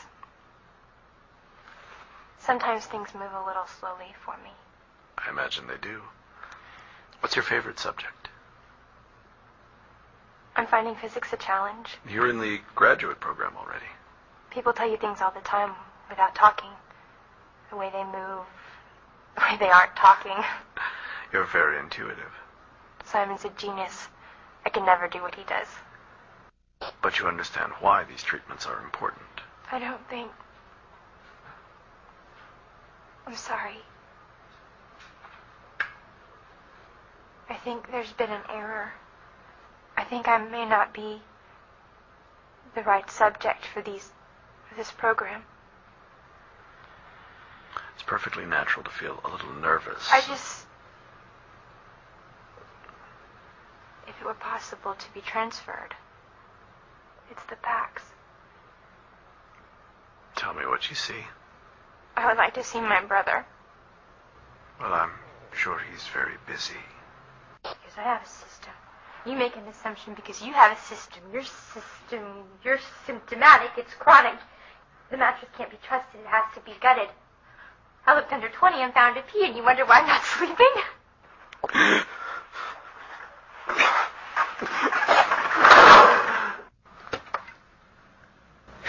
I can see you. Okay, um, so rescuing Inara. And this is a character which regular people coming into the cinema who hadn't seen it would be like, well, hang on, who's this? And I think this is why they should really have set her up a little bit earlier. I mean, no, they did, actually. They showed you the um, the bit with her and Kaylee talking. And they never get to actually interact beside that in the movie. There's a, a point where Joss simply had Inara put her hand on Kaylee's shoulder just so that they could have acknowledged each other's existence in the film. Because there just wasn't time to have all nine characters interact with each other individually. So, yeah, we get uh, Mal dressed as a lady again. Always comedy gold. This this is probably the funniest scene, because uh, Mal has a couple of moments, you know, in a row that make me laugh hysterically. Well, one yeah. one moment that particularly uh, made me giggle was when he uh, the operative refers to River as an albatross, and then he says, well, uh, as I hear it, some bastard shot the albatross. And then he turns to Inara and says, please don't faint, I have read poetry, or something along that, along that line. Yes, um, I have read a poem. Yeah. Um, but, but being a captain, that would make him familiar, more likely to be familiar with the rhyme of the, is it the rhyme, rhyme of the Ancient Mariner? Yeah. yeah. Or possibly he's heard the Iron Maiden song. but, but the se- All twenty-seven minutes of it. But the moment that really stands out is when the operative says, I, I don't want to hurt you, Mal. I'm unarmed. And then Mal immediately shoots him in the chest. Yeah. yeah. Oh, and then, but before that, he, he says, you have to understand, you can't make me angry. Oh, please, spend an hour with him. The, the interplay between him and the operative, you've got this incredibly... It's it's what Mal likes best of all, which is to, to find somebody he considers to be pompous and a tool of the uh, uh, Alliance. All of the Alliance, he constantly uh, underestimates their abilities because he, he doesn't believe any of them are of particular um, substance. And so he likes to annoy them and he likes to goad them. And um, it's just unfortunate that he kind of he oversteps the mark with the operative because he's more than he bargained for. Also, by contrast, I actually think the fight scene with the operative does mm. have a lot of uh, weight and power behind it, mainly because yes, it's a lot more economical. He's not as um, it's not a dance for him. He's going for pressure points and attacking Mao's weak spots. It's not. He's very, uh, you know, disciplined fighter, but it's not as fancy as River. And it, it's also really fascinating watching Mao, who is a very capable fighter, but he's a very dirty fighter. So he'll mm. wrap his head in a curtain or something like that and start punching him in the face and stuff like that. It's it's just nice to see the difference between somebody who's like a trained martial artist and somebody who's in the military, who's very meat and potatoes style fighting. A lot of that as well has to do with the way Nathan Fillion sells punches. Mm. Oh yeah, no one can take a punch like Nathan Fillion. Well, he said himself on the uh, making of stuff, he'd much rather him he get banged about than it not look real, which is kind of the opposite of what was happening in the bar with River, where she's just sort of love tapping everybody and they're going, I fall over and die. Well, with with that scene in the bar, I, I I wonder whether that was intended to be from River's perspective, and in her mind yeah. she was dancing rather than oh, it's fighting. Not an un- and, yeah, it's not an unforgivably bad yeah. fight scene. I've always just taken it as a dance rather than a fight anyway. It's symbolic. Yeah. But with, with saying about uh, the way Mal fights, that's something that you saw in um, Shindig as well. Uh, yeah. You've got uh, Atherton Wing, who's uh, a very capable fencer, Uh, and Mal can't can't clearly can't compete, but as soon as Mal just thinks, right, forget this, I'm just going to take this guy down, basically smashes him in the face with with the, the handguard of his sword. When Mal's just fighting, he is able to, to take an awful lot of punishment and deal it out as well. And someone that's that's trained in a disciplined way of fighting can't really account for the sheer uh, inventiveness of, of how Mal will fight. He's very much a basically hit them with whatever you can hit them with just to stop them hitting yeah. that. He's yeah. an opportunist. And, and even the operative, yeah. who is incredibly capable, is taken aback at one point and is, is completely caught off guard. Like when he's got his face wrapped in a curtain, he's getting punched in the face. That's not really something that any martial art is going to really train you to deal with specifically, and, and that's Mal's edge. And Sensei, what would happen if someone wraps my head in the curtain and smacks it repeatedly? Again, props to Fillion. Uh, the end fighting sequence, which again was, was pretty meaty, apart from the point where he turns his back on the operative and tries to go across some monkey bars. Um, it, he gets his head smacked against the floor repeatedly, and uh, Nathan Fillion's real face started swelling up and bruising. And uh, you know, the makeup artist was like, wow, this is looking really good. Oh, no. Oh, that's all you. Yeah, okay. Uh, going to need to stop. Because, uh, yeah, he's just that much of a professional that he will injure himself for the good of the film. Remind you of anyone? Viggo Mortensen. Yes. Mister, just super glue my tooth back in, I'll carry on. He lost a tooth and a toe to Lord of the Rings. Okay, so yeah, they, they rescue Inara, and there's that. There's not enough of Mal bickering with Inara is great fun, and um, you know, would have been nice for some earlier aspects of the film. It's a lot less of a sort of serious ride. So Inara's back on the ship, and uh, balance has been restored. They also, this is after they've gone to see Book in Haven, isn't it? Yeah. So she never actually gets to uh, to see Book while he's still alive. We'll talk about Book when we actually get to the um, yeah the the Haven tragedy, shall we? Because we can sort of round the, the two together. Isn't that where they go next? Um, no, River turns on the crew first. Oh yeah. This was kind of a, once you've seen it, it's a little bit baffling because you na- when you watch it again, you, you now know that River doesn't need to do all of this stuff. And it's it's almost like um, a narrative contrivance that she just decided she was going to redirect them and find out where Miranda was. And by doing this, she was going to kick the asses of the entire crew. It's, I suppose it's it's ticking the box of what if River turned on the ship. How many people does she take out, though? Because uh, I know she takes out Jane, but Jane... And Simon. She punches him in the throat. That was to stop him from, uh, you know, making her pass out. Uh, and Jane was pretty intent on taking her out on a shuttle ride. And she holds Mal at gunpoint. True enough. It's enough crazy for them to not want her to be on the ship anymore. Yeah. And if all she'd had to uh, do was to sit up and say, I know where we need to go. But again, we've seen how River's mind works, or rather doesn't work. And so it's all relatively explainable from the point of view of, if, you know, as far as she's concerned, she needs to get to the cockpit and get through a series of obstacles to do so in a way that she's been trained to do. There's certain bits of information in her mind that she can't, she can't access. It's almost like she's got the whole puzzle there, but the right pieces aren't connected together, for her to be able to see it all in sequence. One of the things I really, really like about River's um, character development is that all of this information about Miranda that's surfacing for her is incredibly disturbing to her, because she doesn't know where these images are coming from. She doesn't know if it's her imagination. She doesn't know if it's something that's been planted there. If it is, is it real? Is it something that they just created to keep her under control? She has no idea what, what the source is. Once they've been to Miranda, and she knows that, yes, it's real, and this is why she was seeing it. I think the implication is that, that this isn't something that Blue Sun implanted in her mind, is it? This is something she picked up from one of the government, the parliament members who were she was being shown off to. Yeah. So she's never had any way of explaining any of this, but once she understands where it all comes from, it's almost like all the pieces click together for her, and suddenly she's not necessarily completely healed, but she's certainly a lot more rational and calm at the end. Well, it's the moment when they see that video recording that she pukes on the floor, and then she says she's fine, and then she turns to Simon, and then she says, I'm fine, in an almost surprised, like, wait, mm. I'm a lot better. I'm thinking a lot more clearly than I was before. It's almost, she had to exercise that demon. I, I mean, as Sharon already said, she needed to exercise that part of her um, mind. She needed to fit all this stuff together in her head.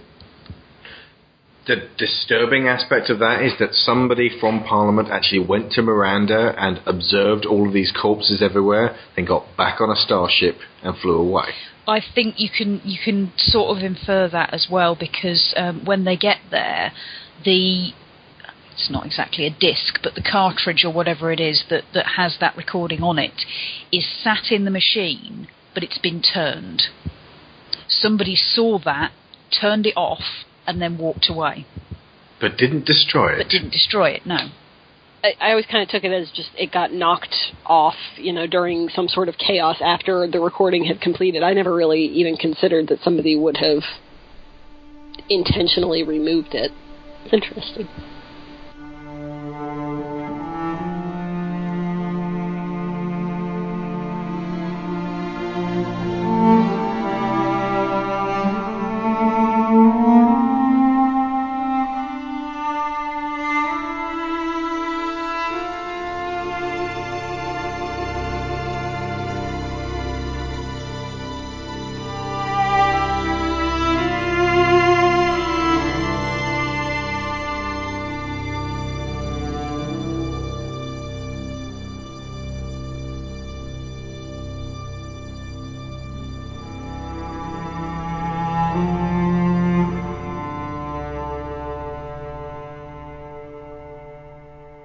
Then we get to the, one of the most heartbreaking uh, moments in the, the film.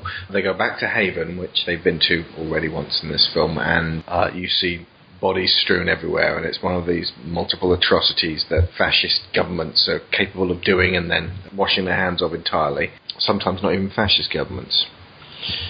And there's a child who Kaylee obviously was con- uh, connected to in some way, maybe, you know, was was fond of, and child is dead. Everyone's dead, and the only person left over is Book. And as I said before, the um, removing of Daryl from the main crew takes away that guiding hand that they had before, the conscience and the, the, the sense of uh, a fatherly figure there, and also a sense of belief. Joss has actually said that he's given like extremely wordy twenty-minute explanations of what Serenity's about, uh, but when it comes down to it, he could just have said simply, it's about belief. And if you believe in something, you have an anchor, and if you don't, then you don't. When Book says to Mal, it doesn't matter what, just believe. You can believe in people, you can believe in the essential decency of people, or you can believe that people can pull it together to go up against the essential indecency of people. But that if you don't have that anchor, your way will be a lot harder. There's a link between Uncharted two and uh, this movie through this scene, uh, because the scene where, I forget the old guy's character... Does, Ron Glass? Sully? Uh, no, no, no, the really old guy, the ninety-year-old who dies in Uncharted two. I've forgotten his name. He was German. Oh, The German chap, yes. Anyway, um, Niska. Basically, um, he his his death and the way um, Nathan Drake interacts with him as he's dying, and the conversation they have is very, very similar to this scene with Mal and Shepherd Book. Uh, in fact, they both say something very similar. Um, when Shepard dies, he says, "I just need you to believe in something." And then in Uncharted two, he says something along the same lines. Nathan, you have News to believe. Newsflash, Naughty Dog like Firefly. You've established this. But no, no, no. I just think it's interesting to bring up another similarity. I'd completely forgotten that moment in, in uh, Uncharted two. I don't You're right. that at all. It's the old German guy in Tibet. I, it's been forever since I played that game. I guess I must have just forgot. Huh. Which is why we need a movie! A good one! Directed by Joss Whedon. I'm long gone. Oh, Doc will bring you around. I look to be bored by many more sermons before you slip. Just don't move. Can't want to be around, boy. I'm not one of your crew. Yes, you are. River. Come on! Hey. I don't care what you believe. Just believe. Drake. You have to believe. You gotta do what? I gotta believe. There's a fantastic deleted scene at this point where Nathan Fillion, I don't know if he was just tired or drunk, um, charges out and, and rather than saying his existing lines, spouts something along the lines of, "Get all them corpses up, strap them to the front, get Shepard front and center, he's our friend, we should honor him. Kaylee, go get that kid of yours, we need us a hood ornament. Jane, stop stealing shit." And everyone's just cracking up at trying their absolute... Because they've just all worked themselves up into into the emotion it requires to, to pull that scene through. And he, he completely yanks the wrong out from all of them. The, the gag reels for Firefly and Serenity are two of the best gag reels I've ever watched. And it's mainly because of Nathan Fillion's yes. ability yes. to yes. make everyone laugh. I will briefly mention the music. It has... the most incredible title sequence, the most incredible end music, and then a lot of banging pots and pans in the middle.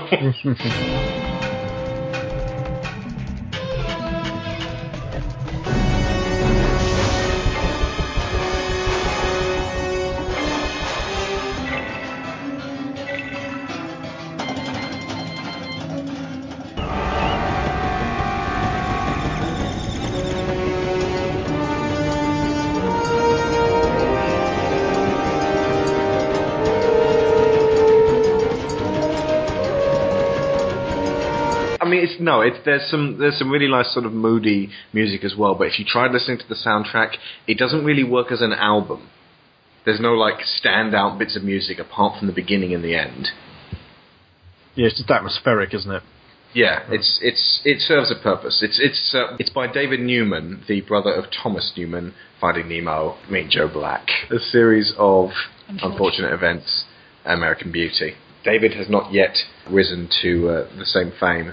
He's very good at doing the atmospheric stuff, but the Serenity theme is one of my all-time favourite themes, and I adore it more than anything that's in Firefly. Yeah, I wouldn't disagree. I'm with you there. The next thing is actually the Reavers, because then they go through the... the they, they turn Serenity into an abomination, and I actually... didn't before when I first saw it, um, maybe not even time, the second time I saw it, uh, but after you've seen Firefly, when they say you're going to turn the ship into an abomination, I really felt awful for the ship at that point. And she's just a, she's just metal, I get that, but to see her covered in paint and blood and barbed wire and scrap and corpses, it's it's horrible. It's their home, it's...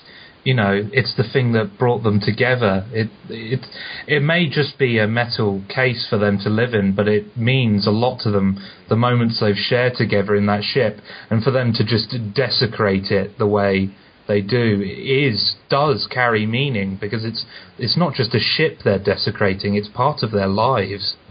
And it's symbolic of how dark and far down the road they are now. Uh, yeah, and I think it's a, it's also a bit of pragmatism over sentiment. On, on Mal's part, because he needs to make sure that they can get to Miranda alive. Oh, absolutely. And yeah. This stuff, you know, blood washes off, now I'm not being grim, but you know, blood washes off, corpses come off, the ship can be restored. This is this is a pragmatic decision, but yeah, the reaction for the rest of the crew, particularly Zoe, is is one of of horror and shock. Yeah, no, but I I, I absolutely agree with Mal's decision. I, I just I'm just saying I understand why they're so emotional about it. But when he walks through the ship afterwards, uh, it's almost like he's apologising to her. You know what, we'll talk about the Reavers themselves in a bit, because ultimately this Reavers scene is very, very similar to the scene where uh, the, they go past the Reavers at least once, maybe twice, in the show. There's more of them here. Yeah. Well, many, of, many more of them. Yeah, this is, this is all of them, isn't it? This is them yeah. just... the Reaver belt. It did occur to me, actually, that there seemed to be a lot more than could be explained by the, what was it, she says, something like a tenth of a percent? zero point zero one percent. Yeah, but then again, it's more than just Miranda. Sure, how many people lived on Miranda? They mentioned that they flew over multiple cities. Like the thirty million Joey. People on Miranda. There you go, so... That's it. Oh, what was right. the What was the percentage? I'm sure she said it was like a tenth of a percent. Yeah, so, yeah, it's at least one hundred thousand people. And it's already been seen that you can pretty much create Reavers if you try hard enough. Just by the guy in um, who basically made himself into one. Yeah, well, that, that's the impression that I got, that, that the initial Reavers were effectively chemically created. Their um, their hormones got pumped up to levels that, that caused all of this aggression, but that by taking that out into the verse, they potentially would spread that to people that they came in contact with. That could have been some fantastic episodes, actually, where people were uh, they were finding that people were being snatched away by the Reavers. I suppose it has uh, connotations with the Borg, only it's chaos mm. rather than order. Mm. So, should we go to Miranda, or any more on the Reavers? I was just going to say, I, I really like that little bit with the ships floating past all the Reavers. You know, there's quite a lot of tension there, because you're not quite sure whether they, they're onto them or not, and there's lots of sort of... Uh, there's lots of stuff going on in the background, and of course there is a ship that follows them. Yeah. Um, and there's lots of sort of, you know... There's, there's a scene, isn't there, where the, the light gets... beamed on them and switched off rapidly, and you know it's uh... that really creeped me out, because um, as they were going past, it was almost like the other Reavers noticed that they were going past and assumed they were more Reavers, and it was like they were showing off their prizes, like because mm. the light was going past all these dead corpses, and it was like, look at all these people we've killed, mm. aren't we impressive and eaten? Yeah. One thing I liked about the fact that they showed the Reavers close up in this is that they... It's like emphasising the fact that they are just people. They are just people who've been horribly, horribly twisted by their own body chemistry, effectively, you know, because of what what was done to them. And it, you know, obviously wasn't intentional, but I quite liked the fact that they take it away from the the mythic evil idea and, and just return it to they are just people who've done horrendous things because horrendous things were done to them. Well, they're, they're kind of similar to the infected in twenty-eight days uh, twenty-eight days Later, in that they're just pure rage. They're slightly more intelligent because they're able, able to, to pilot starships, whereas the guys in twenty-eight days Later can't even eat and drink. Yeah, yeah.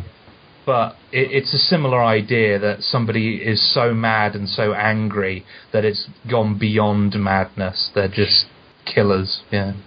There's a few too many jump scares in this, um, with, like, you know, Rivers creeps out and then suddenly it'll go, like that. Um, there's at least two, when which I suppose needed to be there for a cinematic audience to keep them on edge. But it's kind of at odds with the whole... building up the Reavers as being something genuinely terrifying, which is sort of, you know, allowing it all to go in your head psychologically. Yeah, they don't really do that in the movie, though, do they? So taking it just in the context of a movie, that, that's... That well, they still have the elements of everyone's absolutely terrified. Yeah, they're terrified of them. But, we've all, but because we've now seen them, yeah, there's we've less got, of We've got an idea exciting. Of what they're yeah. about, yeah. Yeah. Okay. So, Miranda? I thought that was a really cool concept for an atrocity. Um, the idea that people just laid down and died. Yeah. They allowed them. So it just... I've seen... So it wasn't even intended as an yeah. atrocity. Yeah, yeah. It was just intended as yeah, a good a good idea to keep people, you know, docile. Yeah. I'm guessing it was it was originally intended as a riot control, perhaps. I don't know what the, the reason was, but it was it was not intended to. It was to it was kill. I think it was in the early stages of the uh, unification war when, when people were starting to rebel. They were effectively trying it out. Well, well, they said it was like twelve years ago. It, they, they said, uh, I think she said during the recording that it was like designed to weed out rebellion, just to calm people down, so they were more docile and willing to take orders. But it yeah. kind of backfired, and they just... But, I mean, in, in the real American Civil War, it didn't just happen like that. There was a long period of uh, agitation yeah. before actual Civil War was de- war were declared. But, yeah, this this would have been one of their countermeasures that they tried. It failed spectacularly, and then um, uh, they they covered it up. Pretended it didn't happen. It's also possible that what they were trying to accomplish, um, if you look at, at the...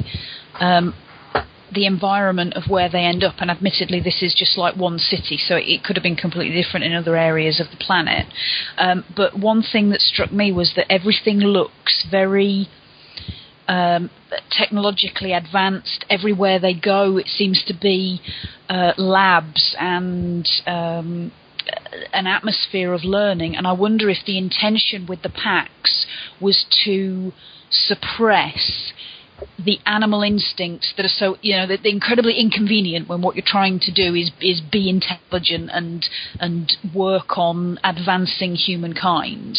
And that would fit in with the idea that, that what created the Reavers was an amping up of those animal instincts, so that basically you've got people who have lost the urge to to eat, to to drink, to breed, to survive, and at the other end of the scale you've got people who that is all they have left, is just eat, kill, breed. There was something very unsettling about, because the environment they were in was kind of pristine and clean. Like, there were in most like um, post-apocalyptic films or films where something really horrible has happened, you'll see flaming cars and broken windows and all that, but because everyone just laid down and died, like, willingly. It wasn't that they fell over because they got knocked out. They just fell asleep, effectively. Everything is so perfect and organised, and it's really creepy. Miranda itself was named after... Anyone good on Shakespeare? The Tempest. Character in The Tempest, yeah. In Act five says, "Oh, brave new world that has such people in it." Now... It's a moon um, as well. I'm trying to remember which planet it's around. Saturn, I think. Yeah, there you go. Ah, that's interesting, actually, because the point of Miranda in The Tempest is she's incredibly naive. And when she's talking about Brave New World, it's not. It's it's just the world. It's just that she's never seen it before. The actress who uh, plays the... Uh, is she a scientist sent in to, uh, to observe what's actually gone on? I think so. She's an evaluator of some kind, isn't she? Yeah, yeah. yeah. She's her the rescue crew. Yeah. The rescue, uh, search and rescue ship crashed. Her performance is absolutely chilling. I mean, she gives that sort of impassioned uh, speech about it, but then I think it's down to the fact that when she gets grabbed by a Reaver um, and she's screaming in absolute, it carries on. You don't get to see what's happening, but you get to see everyone's reactions, and her screaming continues, and that's really haunting. And she puts and throws so much of herself into that single moment, and no one ever even met her in the in the filming. Her thing was done entirely um, separate. But she sells the atrocity that occurred here and all of the people who died as a result. The most horrible thing in that snippet for me is the fact that she puts the gun to her head at the end and they take it off her. Yeah. Well, she she fires the gun at, at the Reavers, and she she's basically trying to stay alive till the very last second. And then at the very last second she tries to, to end it quickly, and she's too late. Mm. And she just gets basically taken down and doesn't get the chance to end it quickly, and has to basically gets, you know, literally pulled apart, which is a fairly horrific way to go. I, th- I think I've... Again, pushing that P G thirteen mm. as far as it'll go. It's the P A X. The G twenty-three Paxilon hydrochloride that we added to the air processors. It was supposed to calm the population, weed out aggression. Well, it works. The people here stopped fighting. And then they stopped everything else. They stopped going to work. They stopped breathing, talking, eating. There's thirty million people here, and they all just let themselves die. I have to be quick. About a tenth of a percent of the population had the opposite reaction to the Pact. Their aggressor response increased beyond madness. They have become... well, they've killed most of us. And not just killed.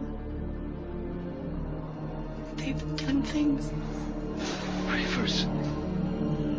They made them. I won't live to report this. But people have to know. We meant it for the best. To make people safer. Turn it off.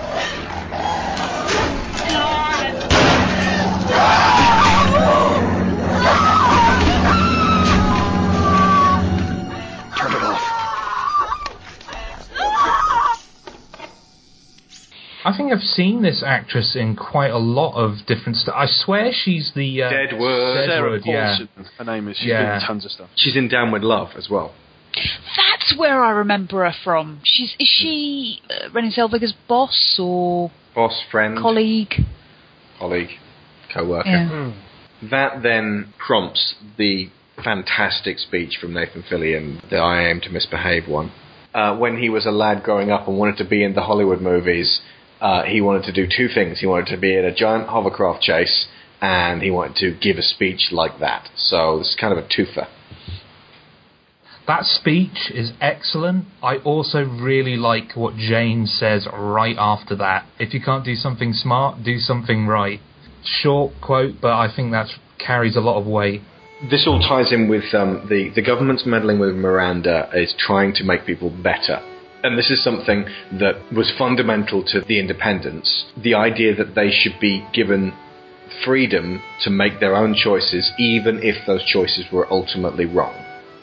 And that if you take away fundamental aspects of people's humanity, that the best aspects of humanity are also connected intrinsically with the worst aspects, and you can't, you literally can't have one without the other. There's got to be a balance. So yeah, uh, the, the film is ultimately, it's about belief, and it's about freedom to make wrong choices. And Mal is frequently wrong, but about this one, he's right. There's a change of attitude in that scene with Mal as well. Um, before, when they're on, uh, when they're at Haven, he's very, he's very focused on his task, and as you said before, he threatens to shoot them if he gets in his way or just doesn't leave the ship. But here, it's, no, you guys, you don't have to follow me if you don't want to, but I would really like it if you did. It's it's not, he's not a captain here, he's a friend. That's what I got from that scene. I, I always felt that he, he felt he'd been given a bit of a gift here. This was his, this was now his time, this was his moment, this was something that he'd almost been looking for, for the past, how many years it is. You know, this is well, this is his chance to, to to to score a victory, if you like. Oh, he's he's definitely being a leader, but I, the way he was talking to them, it it was more like he was talking to a group of friends he wanted to rally together, rather than soldiers on a battlefield, like he was talking to them before when they were at when they're at Haven. Mm. Yeah. yeah, it's a little thing, but I really like. Um, when Jane slides that bottle over to uh, to Simon.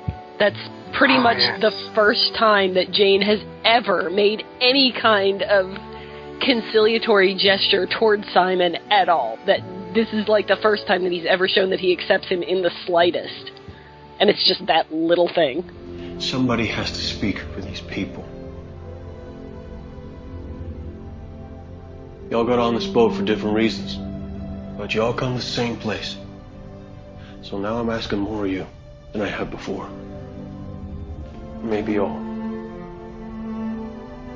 As sure as I know anything, I know this. They will try again. Maybe on another world, maybe on this very ground swept clean. A year from now, ten, they'll swing back to the belief that they can make people better. And I do not hold to that. So no more running. I am to misbehave.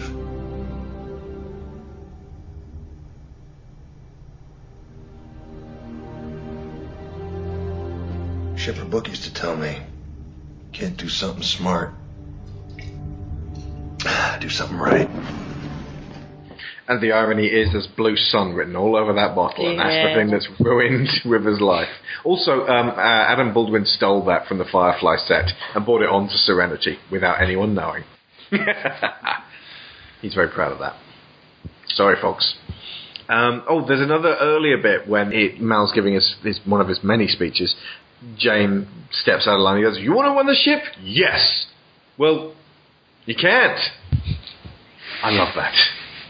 we, we were talking about Joss Whedon's comedy during the earlier episodes of this uh, series, um, mm. and uh, Zan was talking about how he uses sarcasm for humour. But another thing that Joss does, which I really love, is he takes cliche lines that are used in yes. loads of films and T V shows, but then he ends them in a way that feels very real, uh, true to life. Changes their responses. Yeah. Does mean we can talk about Mister Universe now? It does mean we could talk Mister about Mister Universe is probably the only thing in the film that troubles me, if I'm to be honest. And in fact, in the entire series, I, I just don't under. I know what he, I know what his purpose is in terms of the narrative of this film, because obviously, uh, you know, the the ability to get this message out is key, and there's a lot of, uh, you know. You can't stop the signal and all that business. You know, that some memorable moments hinge on it. But as a character, he just seemed, well, like I said, when I saw, first saw the movie and I hadn't seen the T V series, it just he just felt to me to be completely vacuous. And I just well, assumed that his backstory was in the series, but it wasn't in the series either. So he still remains to me to be this sort of empty shell of a character. Well, for, for me, the issue is that they give more weight to him than he has earned as yes, a character. Yeah, that, I guess that's yeah, a different way of saying the same thing, really. Yeah. Yeah. Um, if the, if he, I don't have a problem with him being there. I just think he should have been there to serve a function to the plot, and that be it, and have some interesting lines and stuff.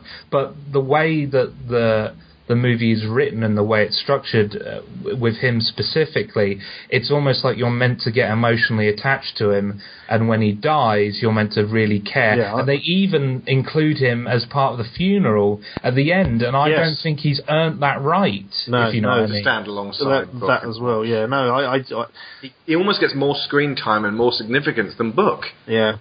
Like I said, you know, when I saw the when I saw the film, I thought he was a principal character because they give well, you that. Can't Stop the Signal becomes the, the mantra of the film and the entire series. They do refer to him as somebody that Mal already knows, don't they? Yeah, but it, but it is ultimately a love letter to the geeks. Oh yeah, surely character. It's to the otaku. I think if you're going, he's us. Really? I don't want to be thought of that way particularly. Well, you're the guy down in the in the bar drinking the fine ale, but uh, he's us.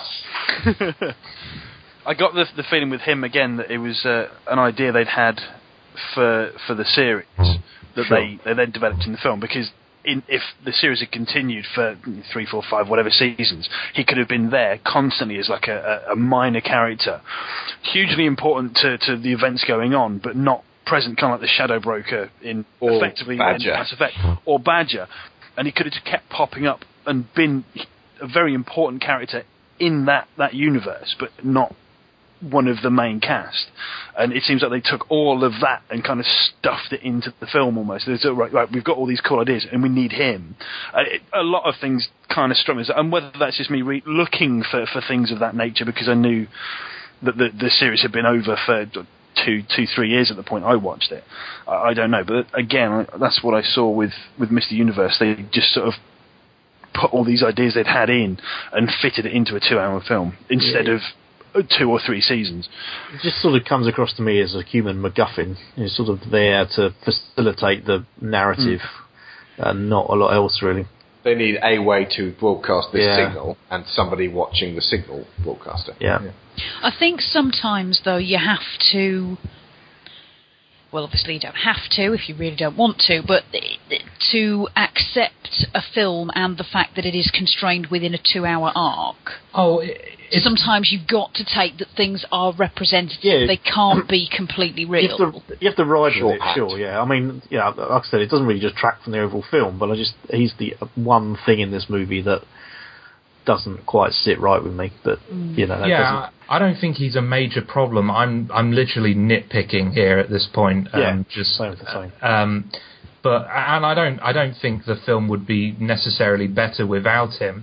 It's just it's just a little thing that at the back of my mind when I watch this film. It the film is so great that that his scenes sometimes just nag at me slightly. It's that the other characters are so well drawn. Even the little tiny bit you get of Book, even if you didn't know anything about him, you know, there's enough there to hang a coat on.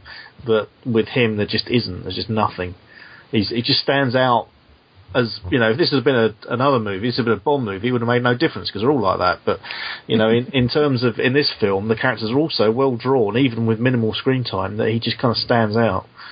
There is a difficulty in the fact that he appears to have heavy Asperger's uh, or some syndrome that doesn't allow him to really relate to other people. He has these odd speech patterns and um, seems to spend his entire time only in the company of his love bot. Mm.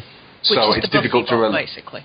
Yeah, so it's difficult to relate to a character like that, yeah. um, unless you spend all your time at home doing the otaku thing. I would have liked to see how he would have developed. I know there's lots of things I would have liked to see had they got a second series, but um, was it, Matt, were you saying about how they, they may have had ideas of how to develop him as a character?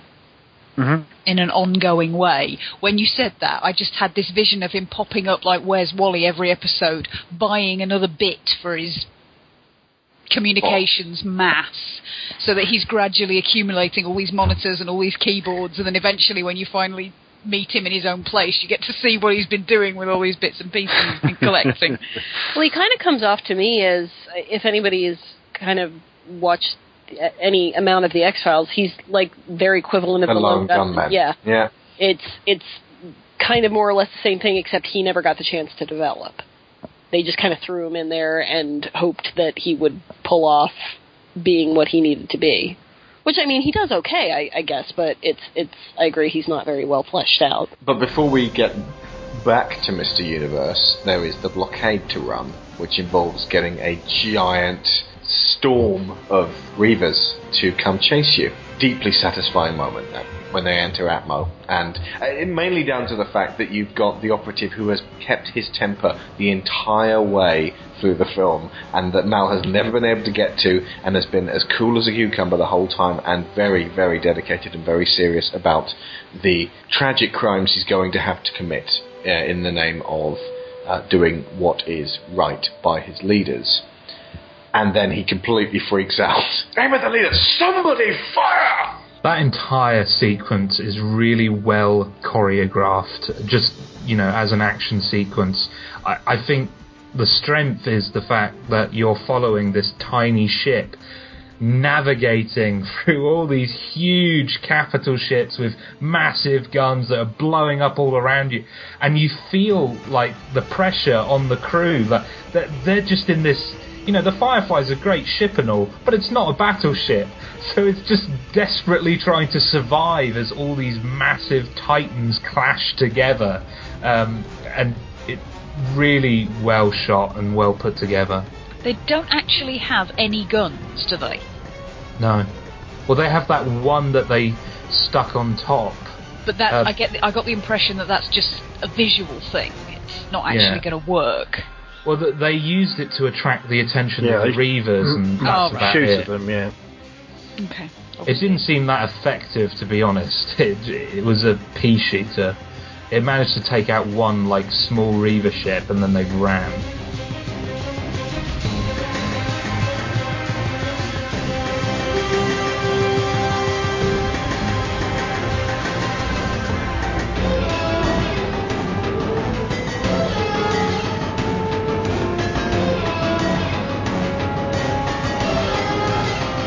Then what could have been the end of Serenity, the, the spiralling into Atmo again. It's it, there's a lot of overtones of the uh, tail end of the pilot in this when they get chased by the Reaver ship in the very beginning in Serenity. And you could, frankly, you could just watch the pilot Serenity and then the film Serenity, and it would still, it would mirror itself, and it would, you'd be introduced to the characters, and then you'd see the resolution at the end. They would work effectively as a T V movie and then its uh, cinematic sequel. It's got that same kind of crazy air show footage where, you know, the camera's trying desperately to pull focus and she's spiraling out of control. And because Book is dead, a lot of people sort of relaxed and thought, well, you know, Joss Whedon, he has a habit of killing characters. He has killed Book in this one, but everyone else is safe. Then they land, and Wash gets a hole through him. I, it changed everything, ultimately. This, uh, he is, Joss has gone on record as saying that if they had had a second series, of course he wouldn't have killed Wash. If they had had a definite sequel, of course he wouldn't have killed Wash. But he had to serve two masters at this point. He had to serve a crowd at the cinema who he wanted to yank the rug out from under and say, you know what? Everyone could die. Now what do you think? And he had to make it so that that death wasn't cheap, that you couldn't just get buybacks and have characters go down and then get pulled back up and everyone's fine and, you know, patched up. And uh, th- there had to be blood drawn at this point. And also with fans, although he knew it would wrench their hearts out, this was ultimately the closing down of the show, the, the the death of this series that he had loved. It couldn't just be bloodless. They couldn't all just ride into the sunset and everyone's fine. I think the fact that people got so upset is only a testament to how strong a character Wash was. Yeah. Um, and I think Joss made absolutely the right decision. I know there are some people out there who think he should take it back, but I I completely support his decision, because what's the point of killing off characters that you don't care about? Like like Mister Universe. Yeah. It it has to have weight. It has. I can't believe he killed Fanti and Mingo. but, yeah, but like it, it just, and also I, I've said this before, but when you kill off a character that people really really care about, it immortalizes them. Uh, yeah. uh, Wash is as memorable. I think part of the reason why people love Wash as much as they do now is the fact that he died. I mean, the people would have loved him regardless, but he's kind of held up as one of the better uh, better characters, and I think his death is to do with that. Very good characters. Yeah. yeah. That finite sense of time that you have with him.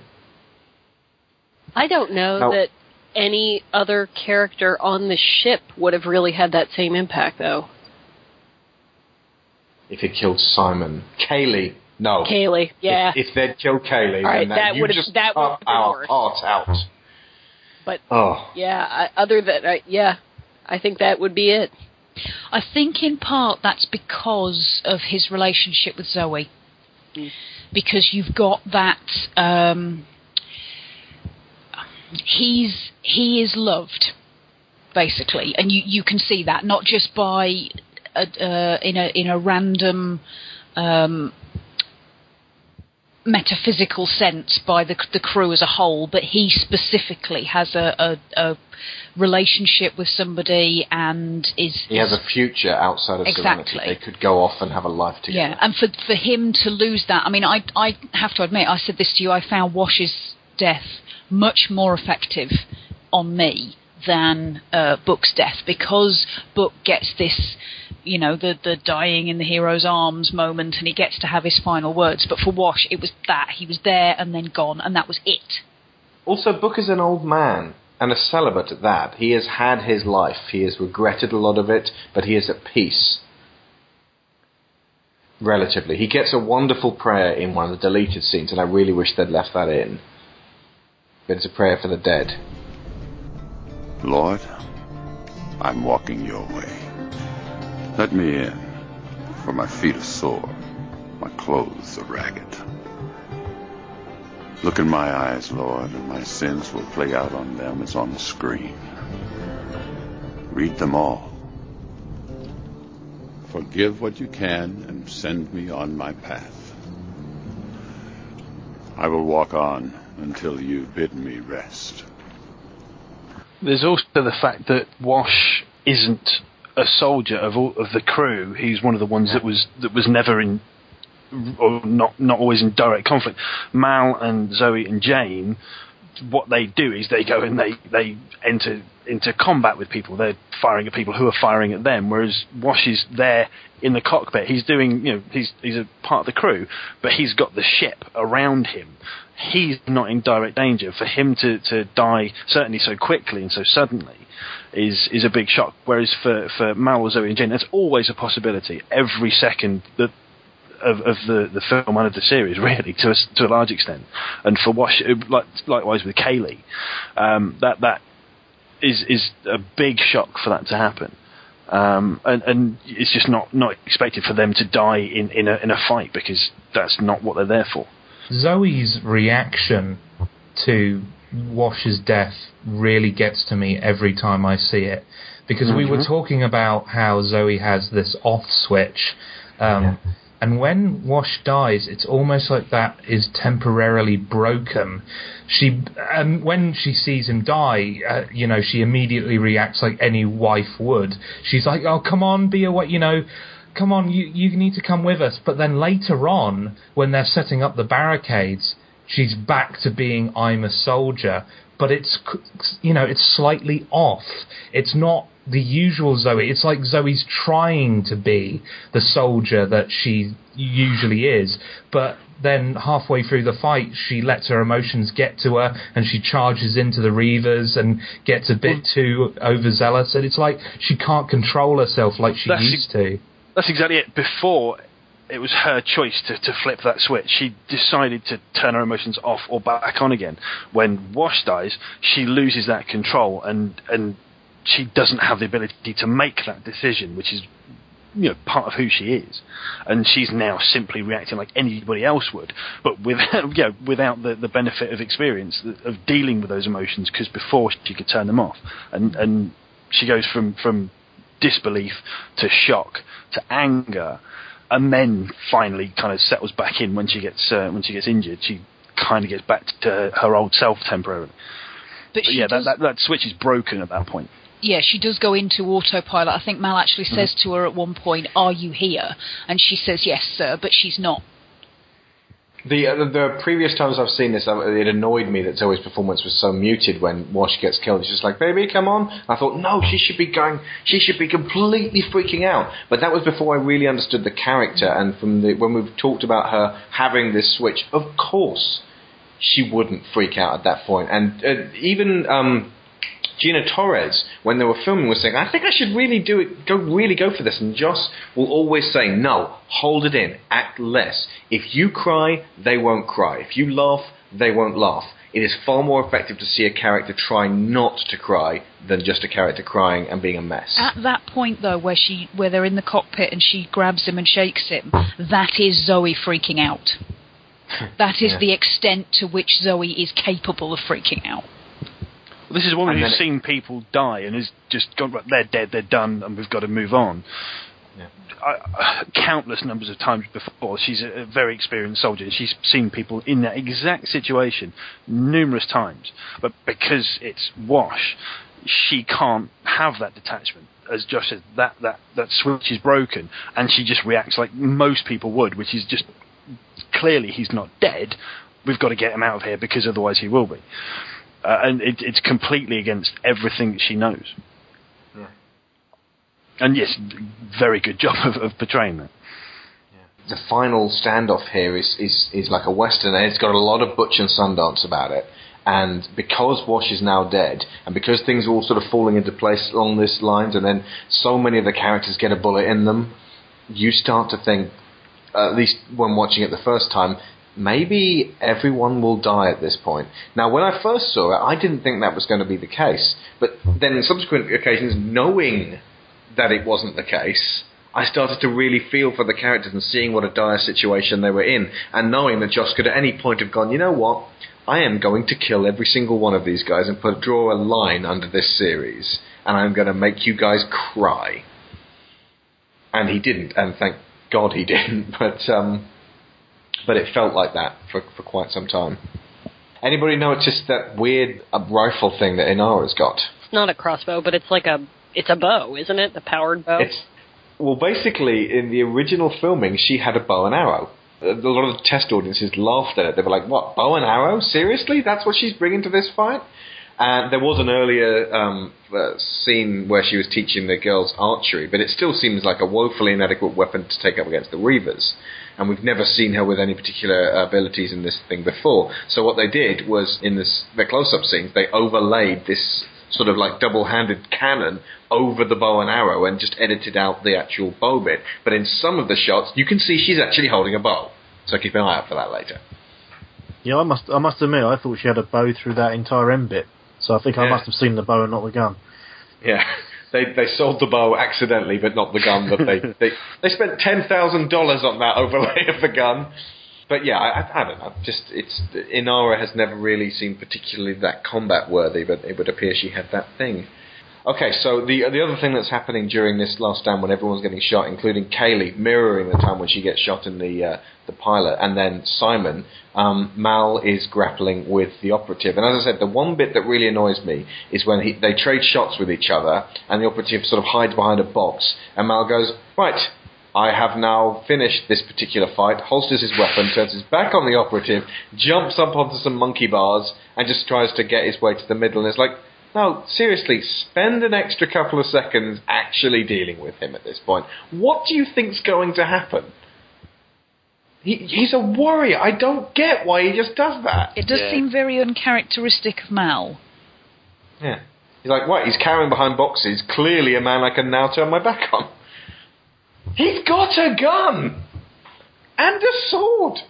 Now, no one's actually talked about River fighting, but again, it's it's pretty much the same as we said before. It's the same dance, but this time she's holding spiky things. Uh-huh. I think the essence of that bit, just going back to the bit where she um, does the whole throwing herself through the blast doors. Oh, yes, of course. Simon, at the point of possible death after he's been shot, apologizes to her that he can't protect her anymore. That he's tried and he's failed, and that that was the one thing he wanted to carry on doing. And she says, it's my time to protect you, which is wonderful. I think there is something very important about the fact that you can see on her face that she does not expect to come back at that point. It's it's yeah. an act of what she thinks is going to be self-sacrifice. I don't even think that there's that. It's just that something needs to be done, and she she's the only person who can even attempt it, so she just goes out there to, to, to shut the door. That's all she's doing. It's not a case of she's going out there and expecting to die. She's just going out there because someone needs to. And no one else can, because everyone else is injured. She's the only person at this point who isn't hurt. And then she goes outside, uh, shuts the door, throws the medicine bag through, and then gets uh, basically dragged away from the door, which is the the only bit of this that I'm, I'm not uh, hugely keen on. It just seems to be a bit too slow and a bit too... hug almost because um, it just holds on her, basically holding her arms out for a beat or two too long. It'd been better if she'd just been snatched away from the door to the side and that was it, gone. Would have been. I do like the bit the immediately it. before it when she runs and it goes crash in, crash in, crash in. Mm. That's a really great bit of uh, action there, mm. of, of sudden determination and realising what she's got to do. And then she has another dance with the Reavers, and, and they do that thing like in From Dusk Till Dawn, where the ones in the background just go, nyah, nyah, nyah, nyah, nyah, nyah, nyah, and no one actually really moves to attack her. And then the sun comes up and they all fall over. Yes. That is hardly unique to this movie and From Dusk Till Dawn. Tons of movies where it's one person fighting a bunch of people. Almost if they just kind of realize, hey, films. There's only one person there, things would resolve quite a bit differently. But well, the Terry Pratchett uh, of, uh, has a, a, a take on that as to why that is. But the fewer people that you have on your side, and the more people they have on their side, the more targets you have, and the less they have. So you have the advantage. That's Wolverine's theory, I think, as well. He just stands there with his claws out and lets them throw themselves onto them. Right, so there's the fight with Mal and the operative. I mean, it, there's actually a lot of things go on over a long time here, but it can be boiled down to there's a last stand, everybody survives. Uh, but the interesting thing about uh, the, the Mal and the operative point is Mal could have killed the operative repeatedly throughout that. Had he done that, they would all have died.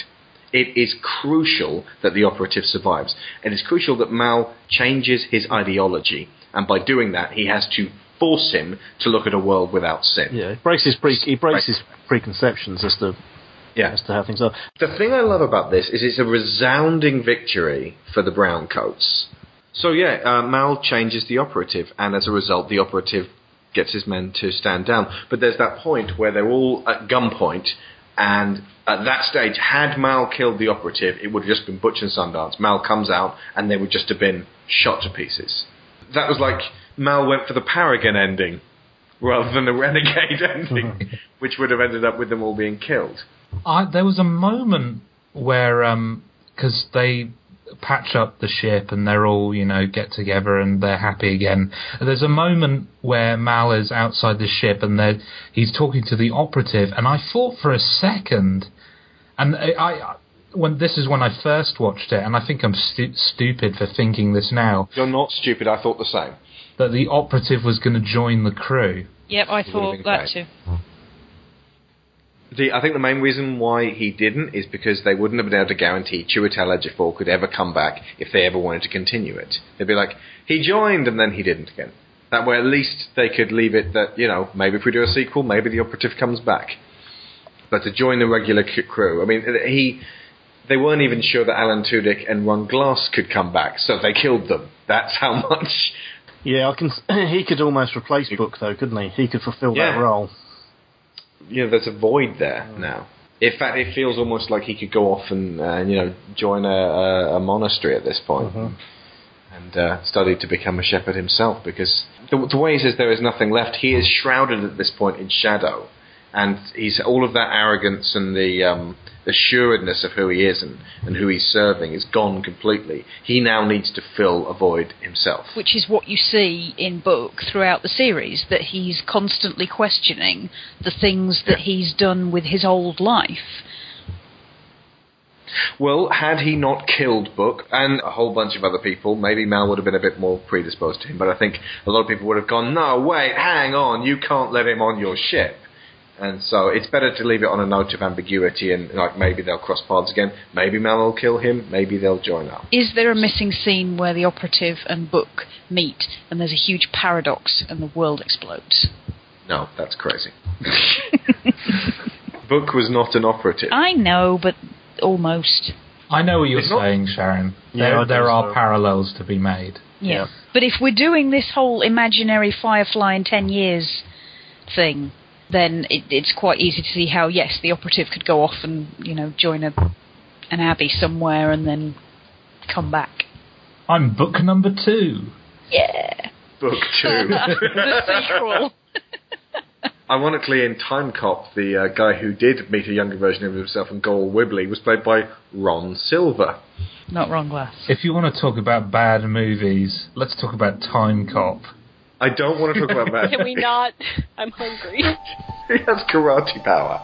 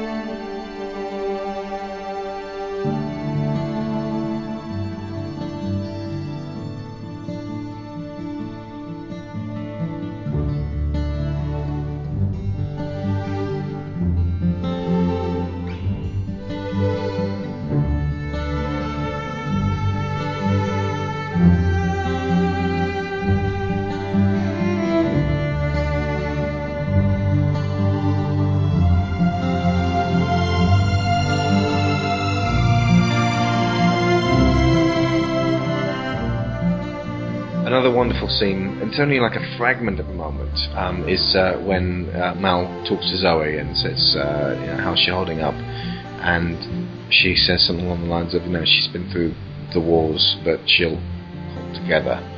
Obviously, she's talking about Serenity. somebody that I read the notes on said that Zoe could be talking about Mal there, as in he's been through the wars but he'll hold together. I like to interpret that most as Zoe's talking about herself. So, yeah, that's the way that's I how I that. interpreted it. Yeah. yeah. Mal is saying, "Are you with us? Yeah. Will you be okay?" Because they don't have long, involved conversations. They speak only in code. And uh, River and Simon get it on uh, appropriately in the engine River room. River and Simon get it Back on. Back up. Kaylee and Simon. Whoa! In Appalachia. On some planets, but bad ones. Okay, then Simon and Kaylee get it on, and River watches. Mm. Oh, is it now? Is it less creepy? Yes. That's still less creepy. It's creepy. Holy it's just. creepy, but it's less creepy. Yeah, it's still massively creepy, just not quite so massively creepy. Thanks for that one, Joss. Am I the only person who doesn't think that that is all that creepy? No, I don't. I don't think it's that creepy. It's his sister. She's no, just sorry, curious. It's his sister. She's, yeah, sorry. she's, she's just curious. She's just siblings spy on each other. That's that's. No, not when they're doing genius, that. As yeah. genius oh, as she is, do. she understands what sex is. All right. Well, she does intellectually, uh, but. Oh, never mind. I'm afraid Jane, with his finger puppets, did not educate her enough. Whoa! Finger puppets. I bet. That's creepy. I see I was helping. And then Petunia the crocodile said, "Oh, I really want us a man." Ah, I'll be in my bunk with the finger puppets. And then um, it would appear that, because uh, I don't think there was a co-pilot station there before, but when they rebuilt Serenity, um, they have made uh, the console something that both Mal and River can operate on different sides, uh, so that Mal can teach her how to pilot. There is now a void where the crazy was, and we don't really need that void filled, but there is definitely a gap for a pilot, so she is fulfilling that aspect of Serenity, and she is making her whole again, because appropriately she is now whole. Does anyone else get really choked up during yes. the Mal's speech? Absolutely. End? It's so perfect. It's this great way to sum up the series. You know what the first rule of flying is? Well, I suppose you do, since you already know I'm about to say. I do. But I like to hear you say it.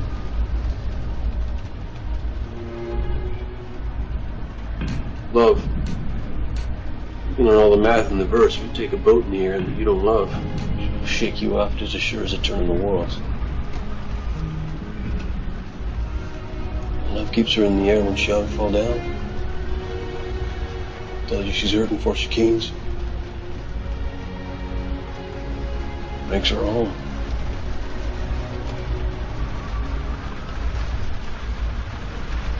Storm's getting worse. We'll pass through it soon enough. Someone else talk. We can't, we're all crying.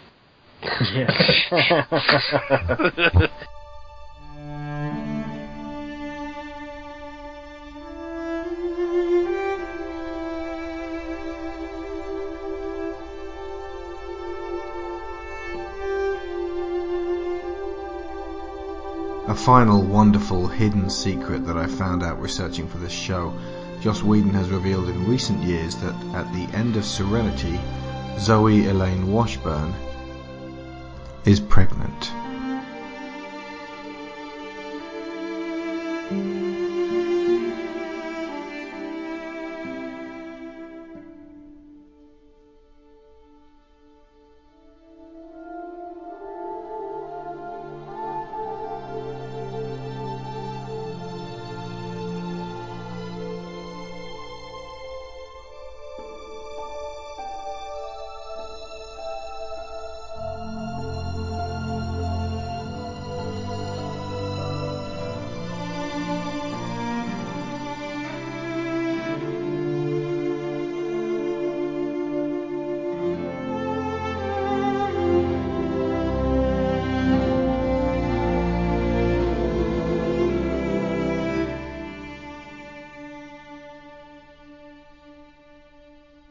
And, and then that was it. That is that may well, by all likelihood, be the last we ever really see of the crew of Serenity on our screens.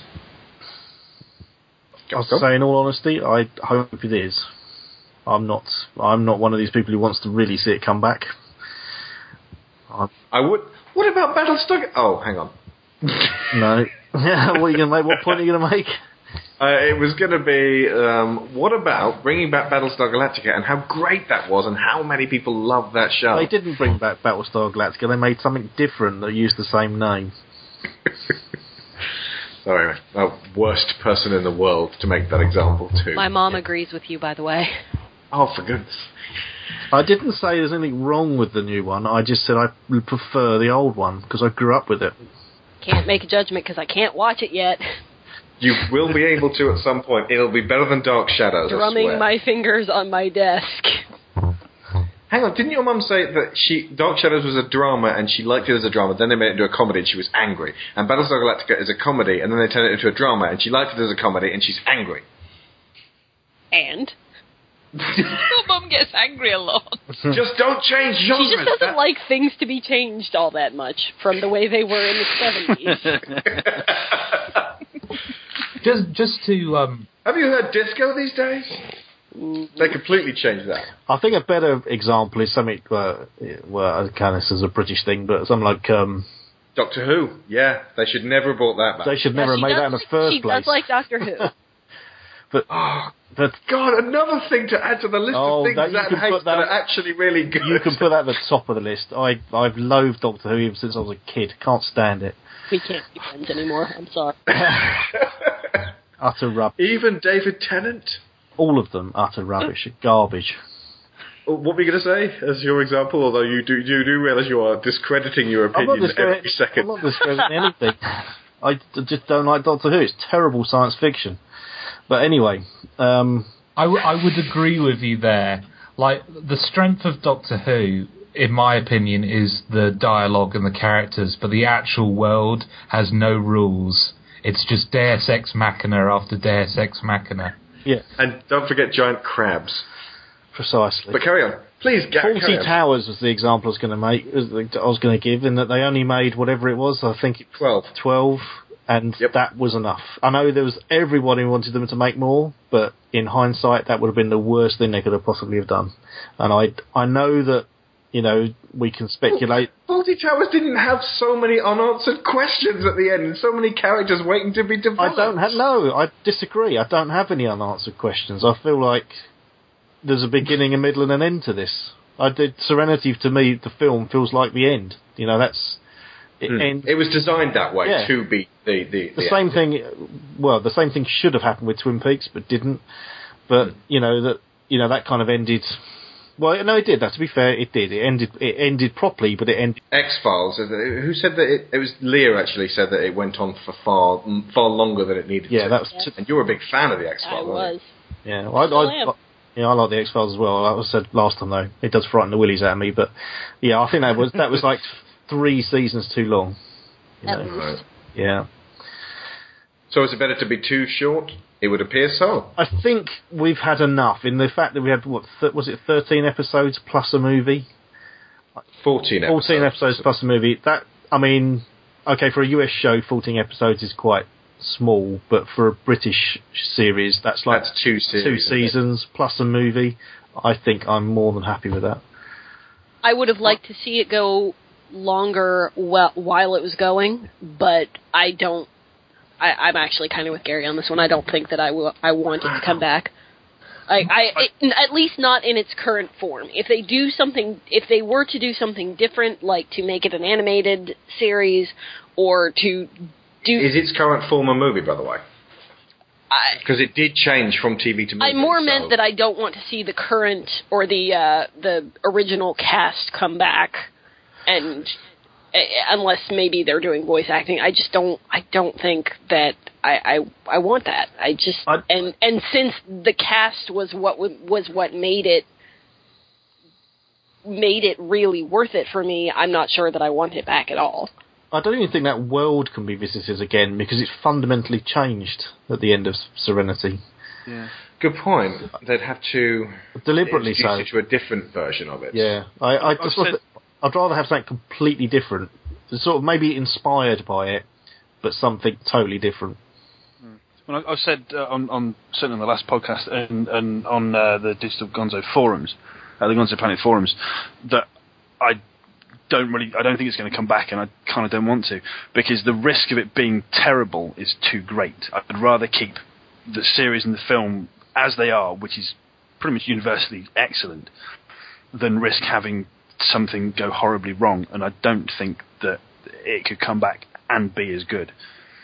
And, well, and hang on, just to bring back Red Dwarf, series like three through six were excellent, and then seven and eight and sucked, and nine really sucked. Um, so, I mean, you know, it, that doesn't diminish the fact that the middle series were great. No, but, but it doesn't. It's not necessary. I, I, I just think the risk is too great. I wouldn't want to see it being done badly. I'd rather just keep it as it is. Josh? I am kind of in the middle in that I'm happy for it to end here, but if they were to continue it, I'd be fine with that too. But I do get what you're, you guys are saying in that it's kind of like this perfect thing, that because it's so short and all the episodes are pretty damn good, it's this perfect thing that's, that has no real clear flaws to it.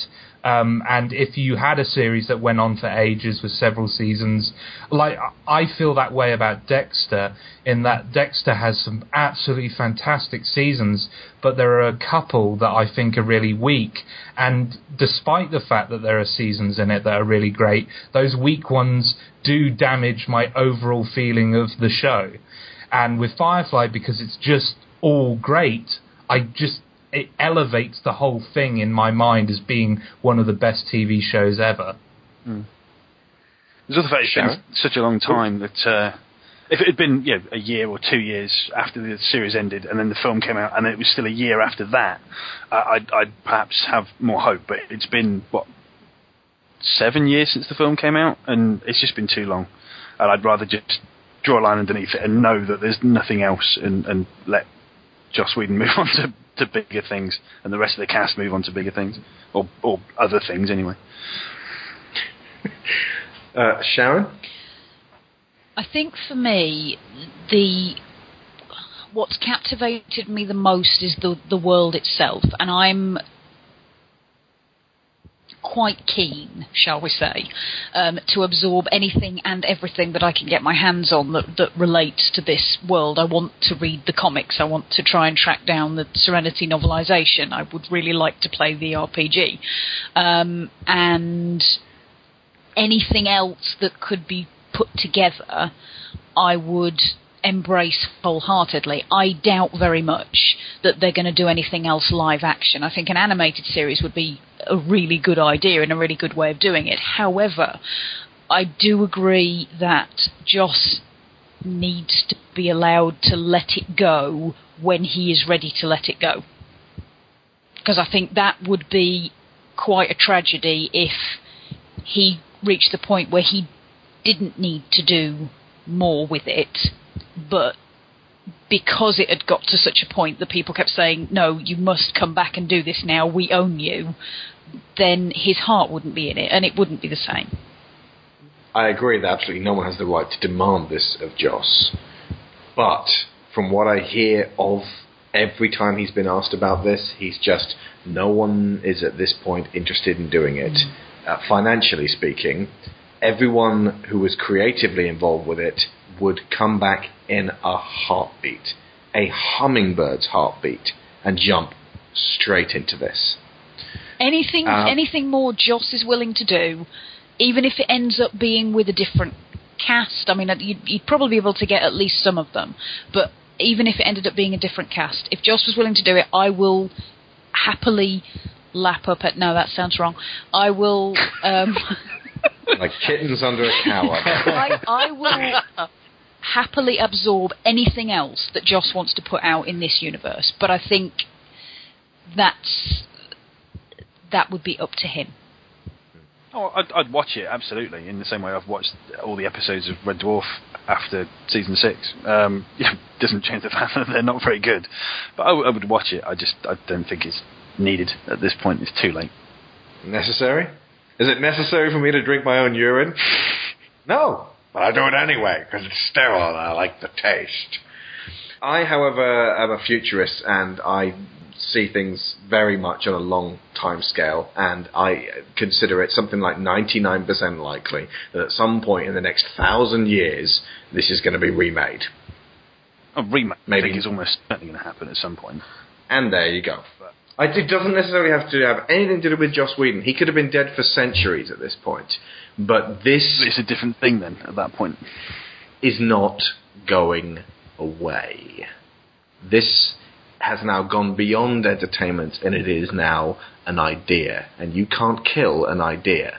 It's an ideology. It is something that people have brought to their hearts, and people are finding out about Firefly every day. We have introduced people to Firefly as a result of this. And the fact that it's not going away will bring it back at some point. And I hope I'm around at the time, but if not, then I hope my grandkids are. Okay. Before we go, Leah, Sharon and Matt, when's the next episode of Dorkcast out, and what will you be talking about on it specifically? Uh, well, we actually just had an episode out, uh, what's today, Friday? Uh, two days ago. And that was our Halloween episode. Spooky. Yes. Spooky. um, on which we talked about uh, Halloween-themed uh, books, movies, uh, and games. Um, I, next episode will be in two weeks, and I don't, I don't know what we're talking about yet. I, I have one idea. Okay, good. Go. Somebody, um, I think it was Dan Ragnar, um, tweeted today asking all three of us if there was a book or books that we thought were terrible, that were incredibly popular or had been recommended. I don't normally like it when people angle for the, what things do you hate that everybody else loves? Go on, go on, pick holes in something. However... Bear in mind that Liz might be listening to this. No, that's fine. No, I had this discussion with him already. We don't need to mention the T word. It did get brought up in the spooky episode anyway, so. Um, but, um, no, uh, I I've, I think I'm going Fifty to... Fifty Shades? Yeah, I'm going to bite the bullet and read Fifty Shades. It's available. You better not get it on Kindle. It's two pounds sixty-nine on Kindle. God, it'll be infecting my Kindle.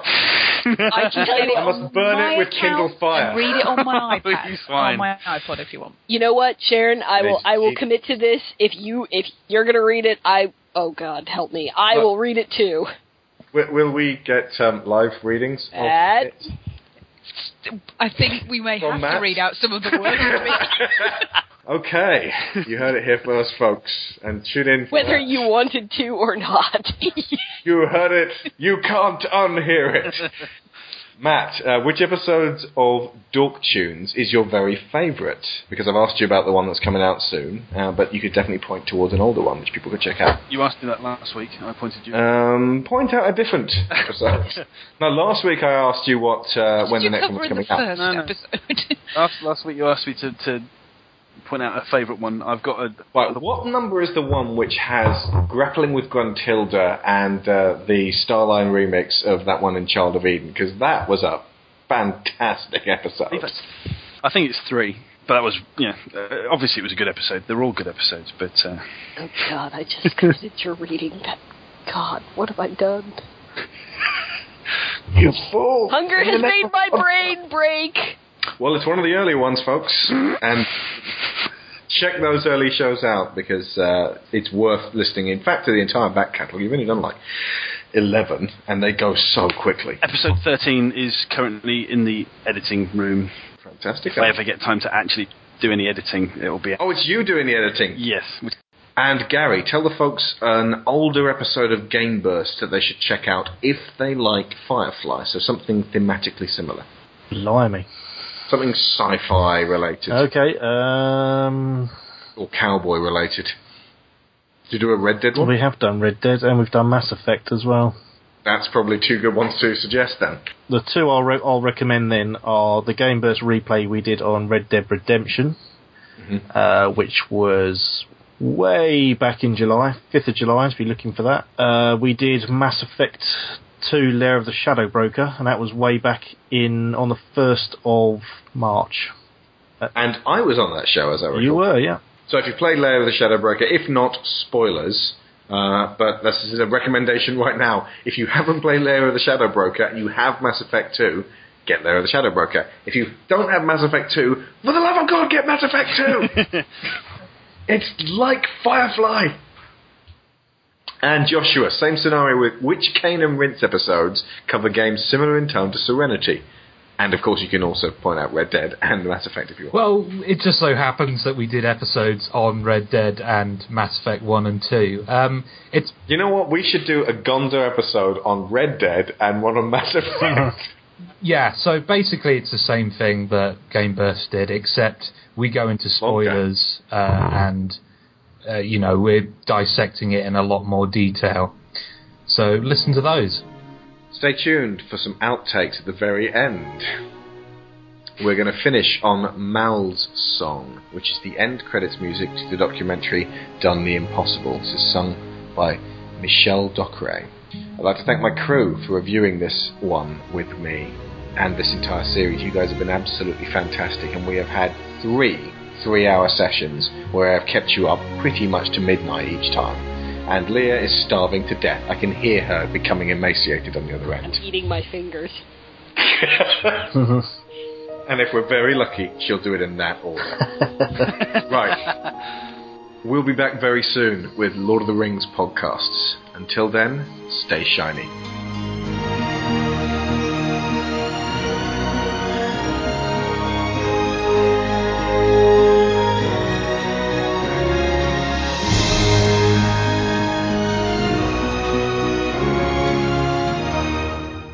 What, what was that? that?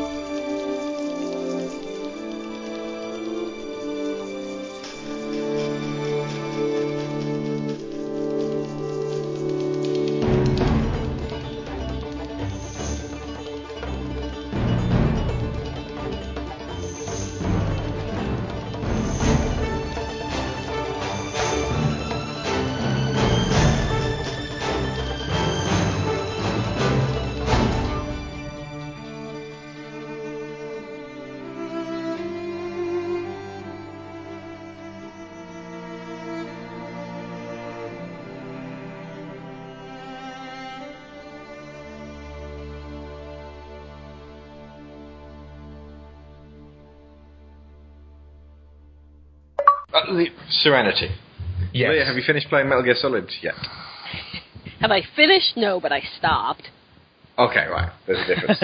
At some point in the podcast, I ask you something and you go, what? And I hear in the background off the podcast straight away. I turned it off. Thank you. I actually, I once had to stop. Actually, no, it wasn't me. Midge was playing StarCraft on Game Burst. Oh, he was point. doing it yesterday when we recorded the news. He's playing Football Manager. Is he That's still not... doing that? That's bad form. Oh, he was just doing this click, click, click, click, click, and I stopped him and said, are you playing Football Manager? And he went, no.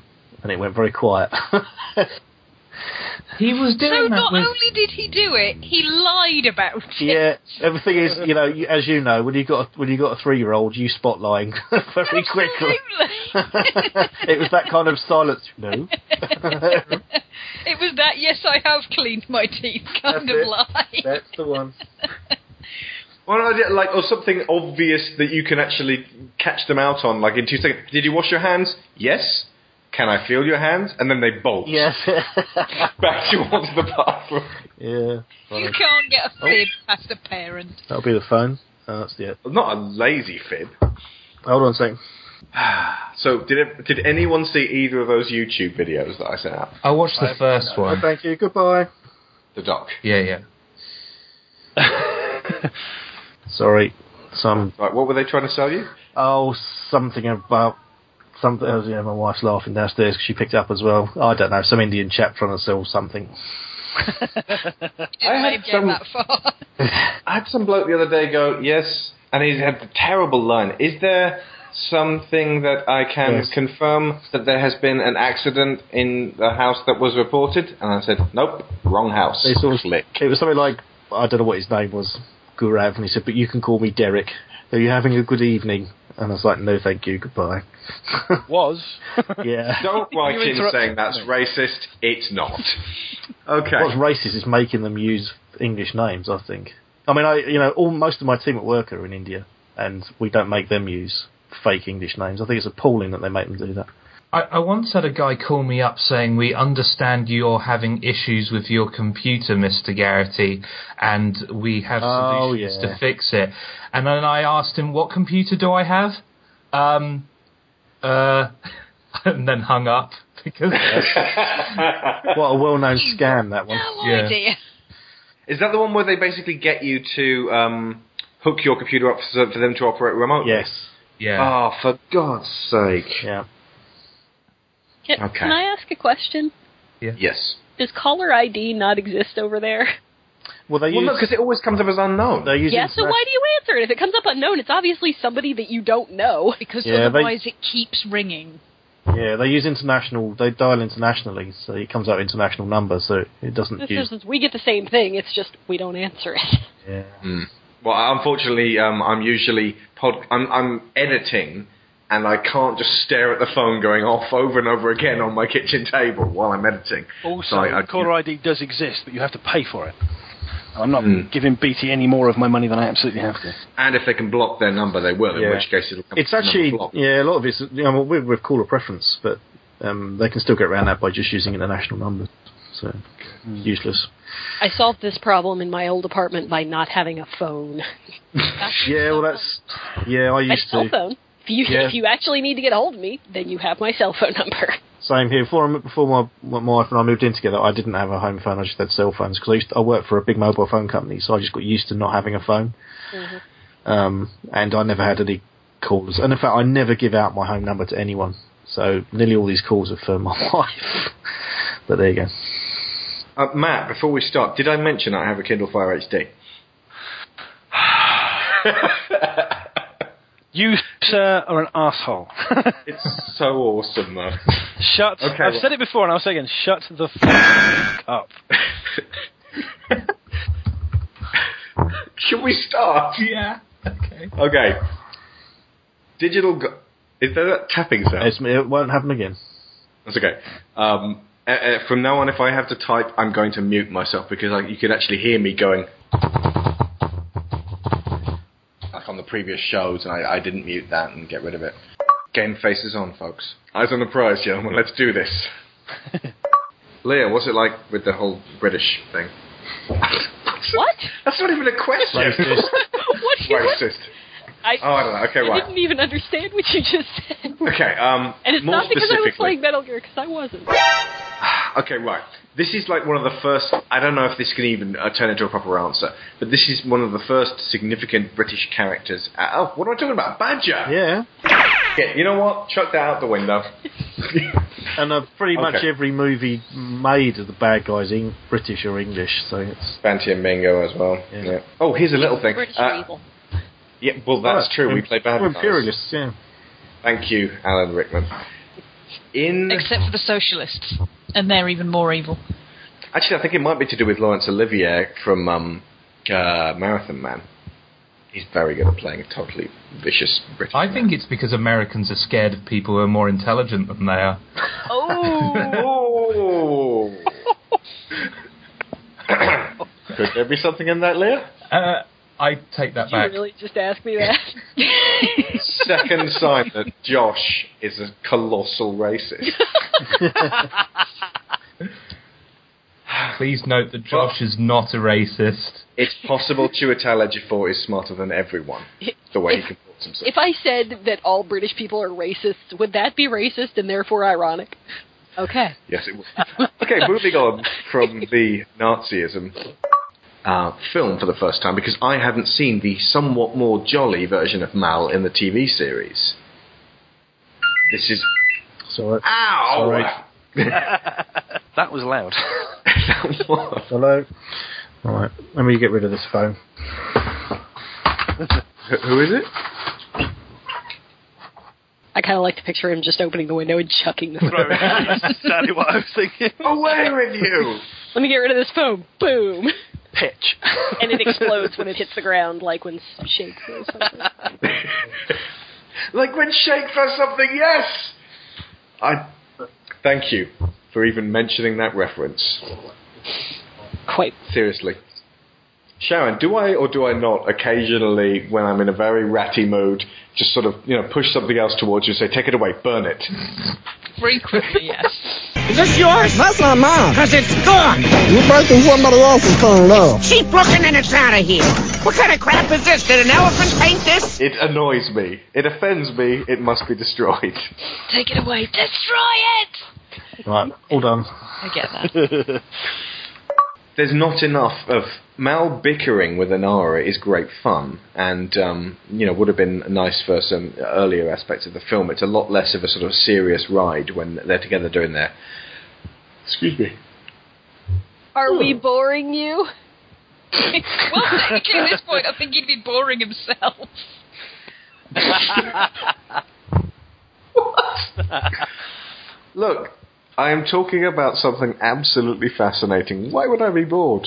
I am tired. There's a difference. Oh, okay. I don't know. Beatrice and Benedict. I don't know. I'm tired now. I've lost my thread. Um. So, yeah, he gets Inara back, and, uh, and, and now there's that thing there, and she's there, on there, with stuff. Would you like a coffee, dear? Uh, oh, I'm going to finish my milkshake. Hold on. But if you're just nihilistic and you batter your way through the universe, you're going to burn. Not in hell, just that you're going to suffer as a result of it. You're going to find yourself... Oh, that sounds dreadfully condemning. Hang on, rewind, sorry. I'm sorry. No, I, you go into hell if you don't believe. You go into hell. I just no. The, the, the, on, let, let me finish it off. I'm sorry. No, no I'm go, sorry. go, go, go. I it was stupid. I just nihilism. I I could only ever think about the guy who believes in nothing, Lebowski, nothing. And tomorrow we come back and we cut up your chances. That must be exhausting. That was my immediate thought. It must be exhausting. I mentioned yesterday, uh, even though this may have been nothing to do with what Joss Whedon originally intended, Miranda writes, you have the right to remain silent. Anything at all you can, you say can and will be used against you. And, um, yep, they're pretty silent. Uh, it's Uranus. I don't know if we want to... I was just about to say that. Cut that one in. Uranus is also pretty silent. You said Uranus. Boom, boom. I think that planet needs to be renamed.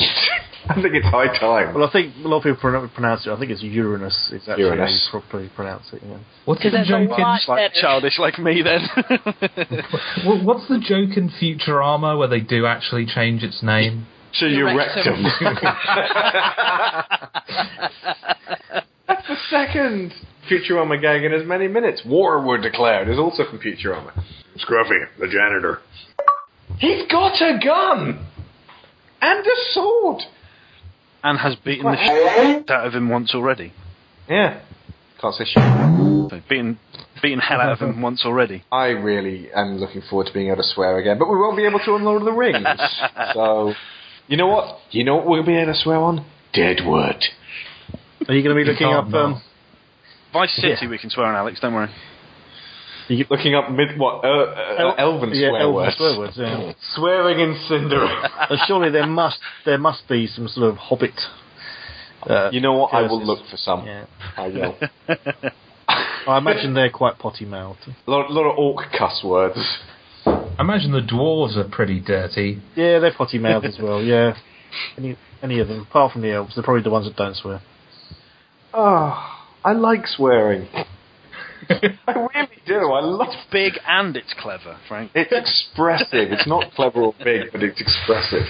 You feel something very significantly. It's a good way of underlining it. It's sentence seasoning. You're adding it a bit of salt in, to the sentence. It puts it in bold. I could have a fascinating conversation about swear words with you as well. It's one of my pet subjects. As in things you like or don't like? No, no, um, about the origin of them and how we shouldn't be so twee and coy about them. I like the fact that the quality newspapers in this country all quite blatantly use words like f*** and c*** without any... Uh, on the, the front page on occasion, no less. Oh, the Guardian, yeah, only two days ago had it on the front page, but yet the Sun will put asterisks on the word s***. I just Charlie Brooker not over actually the pointed out their page three girls in, exactly. in a page with an eight, a barely eighteen-year-old girl's boobs on it. Yeah, yeah.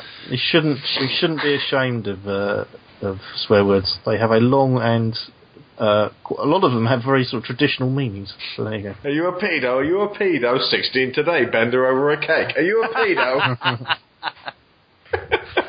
Russell Howard. Marvelous. Yes, nicely done. Don't come outside! It's full of queers, blacks and crime. If oh, only Diana were here. Leah, you should really read some British newspapers. Illuminating stuff. I'm staring blankly at a wall, basically. Um. See if your nook can get international newspapers. Um, it probably can't, but my iPad... Oh, it's an e-reader. I hate you so much right now. Focus, focus, focus, focus. Uh, Not being able fight. to swear has broken your brain. It has. Hey, you know, it's a it's given it show where we can swear whatever we want. Okay, right, so Deadwood. That, that'll be at the time when we just, just effing and jeffing. Looking forward to that. Who's Jeff? He's friend of F. I was just curious. It's a victory that they could that is not won by force of arms. It's exposing a truth that the Alliance have been trying to hide and hide and cover up. But it's so, it's done in such a way that is irrevocable, that they can't cover up. They can't pretend that didn't happen. Alex, irrevocable. Anyone? Is it irrevocable? Yes. Irrevocable. In England? Irrevocable, what did you say? I would have said. Irrevocable. Irrevocable. Okay, but... Just to double check, because aluminum is America, whereas aluminium here. I, I would wrong. say... I would irrevocable. say irrevocable. Ooh. Sigh. Okay, you know what? I'm going to say both.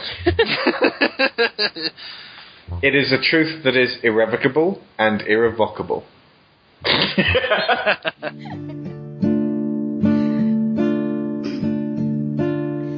When the stars shine bright through the engine's trail and the dust of another world drops behind. When my ship is free of the open sky, it's a damn good day to my way of mind. There's a barren planet you never can leave. There's a rocky valley where we lost a war. There's a cross once hung around a soldier's neck. There's a man's faith died on Serenity's floor.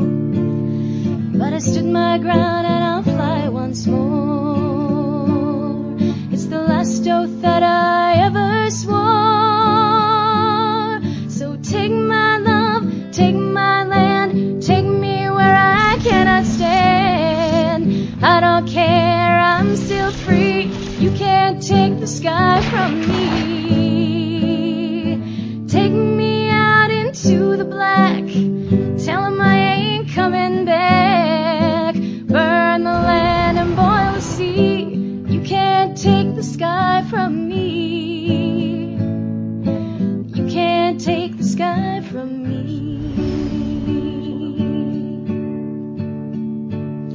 When you see a man and he's standing alone, well, you might just take him for an easy mark. And there's many a man has tried his hand, and there's worse than wolves in the borderland dark.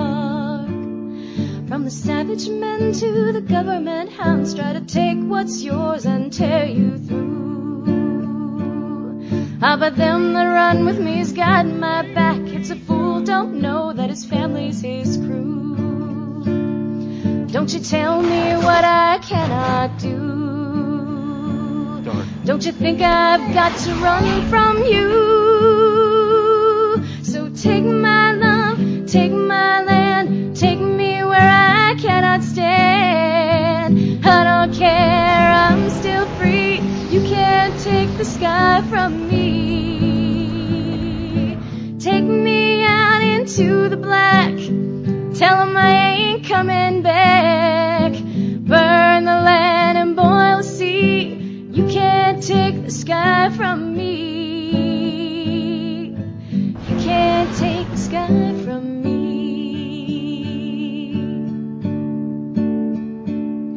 When you walked my road and you seen what I seen, well, you won't go talking about righteous men. You'll know damn well why I want to keep to my sky and never cry neath nobody's heel again. I've seen torment raked across innocent souls, seen sane men mad and good men die. I've been hounded, hated, married, and tricked. I've been tortured, cheated, shot, and died. You won't see no tears when I say goodbye. I still got my family and my Firefly. So take my love, take my land, take me where I cannot stand. I don't care, I'm still free.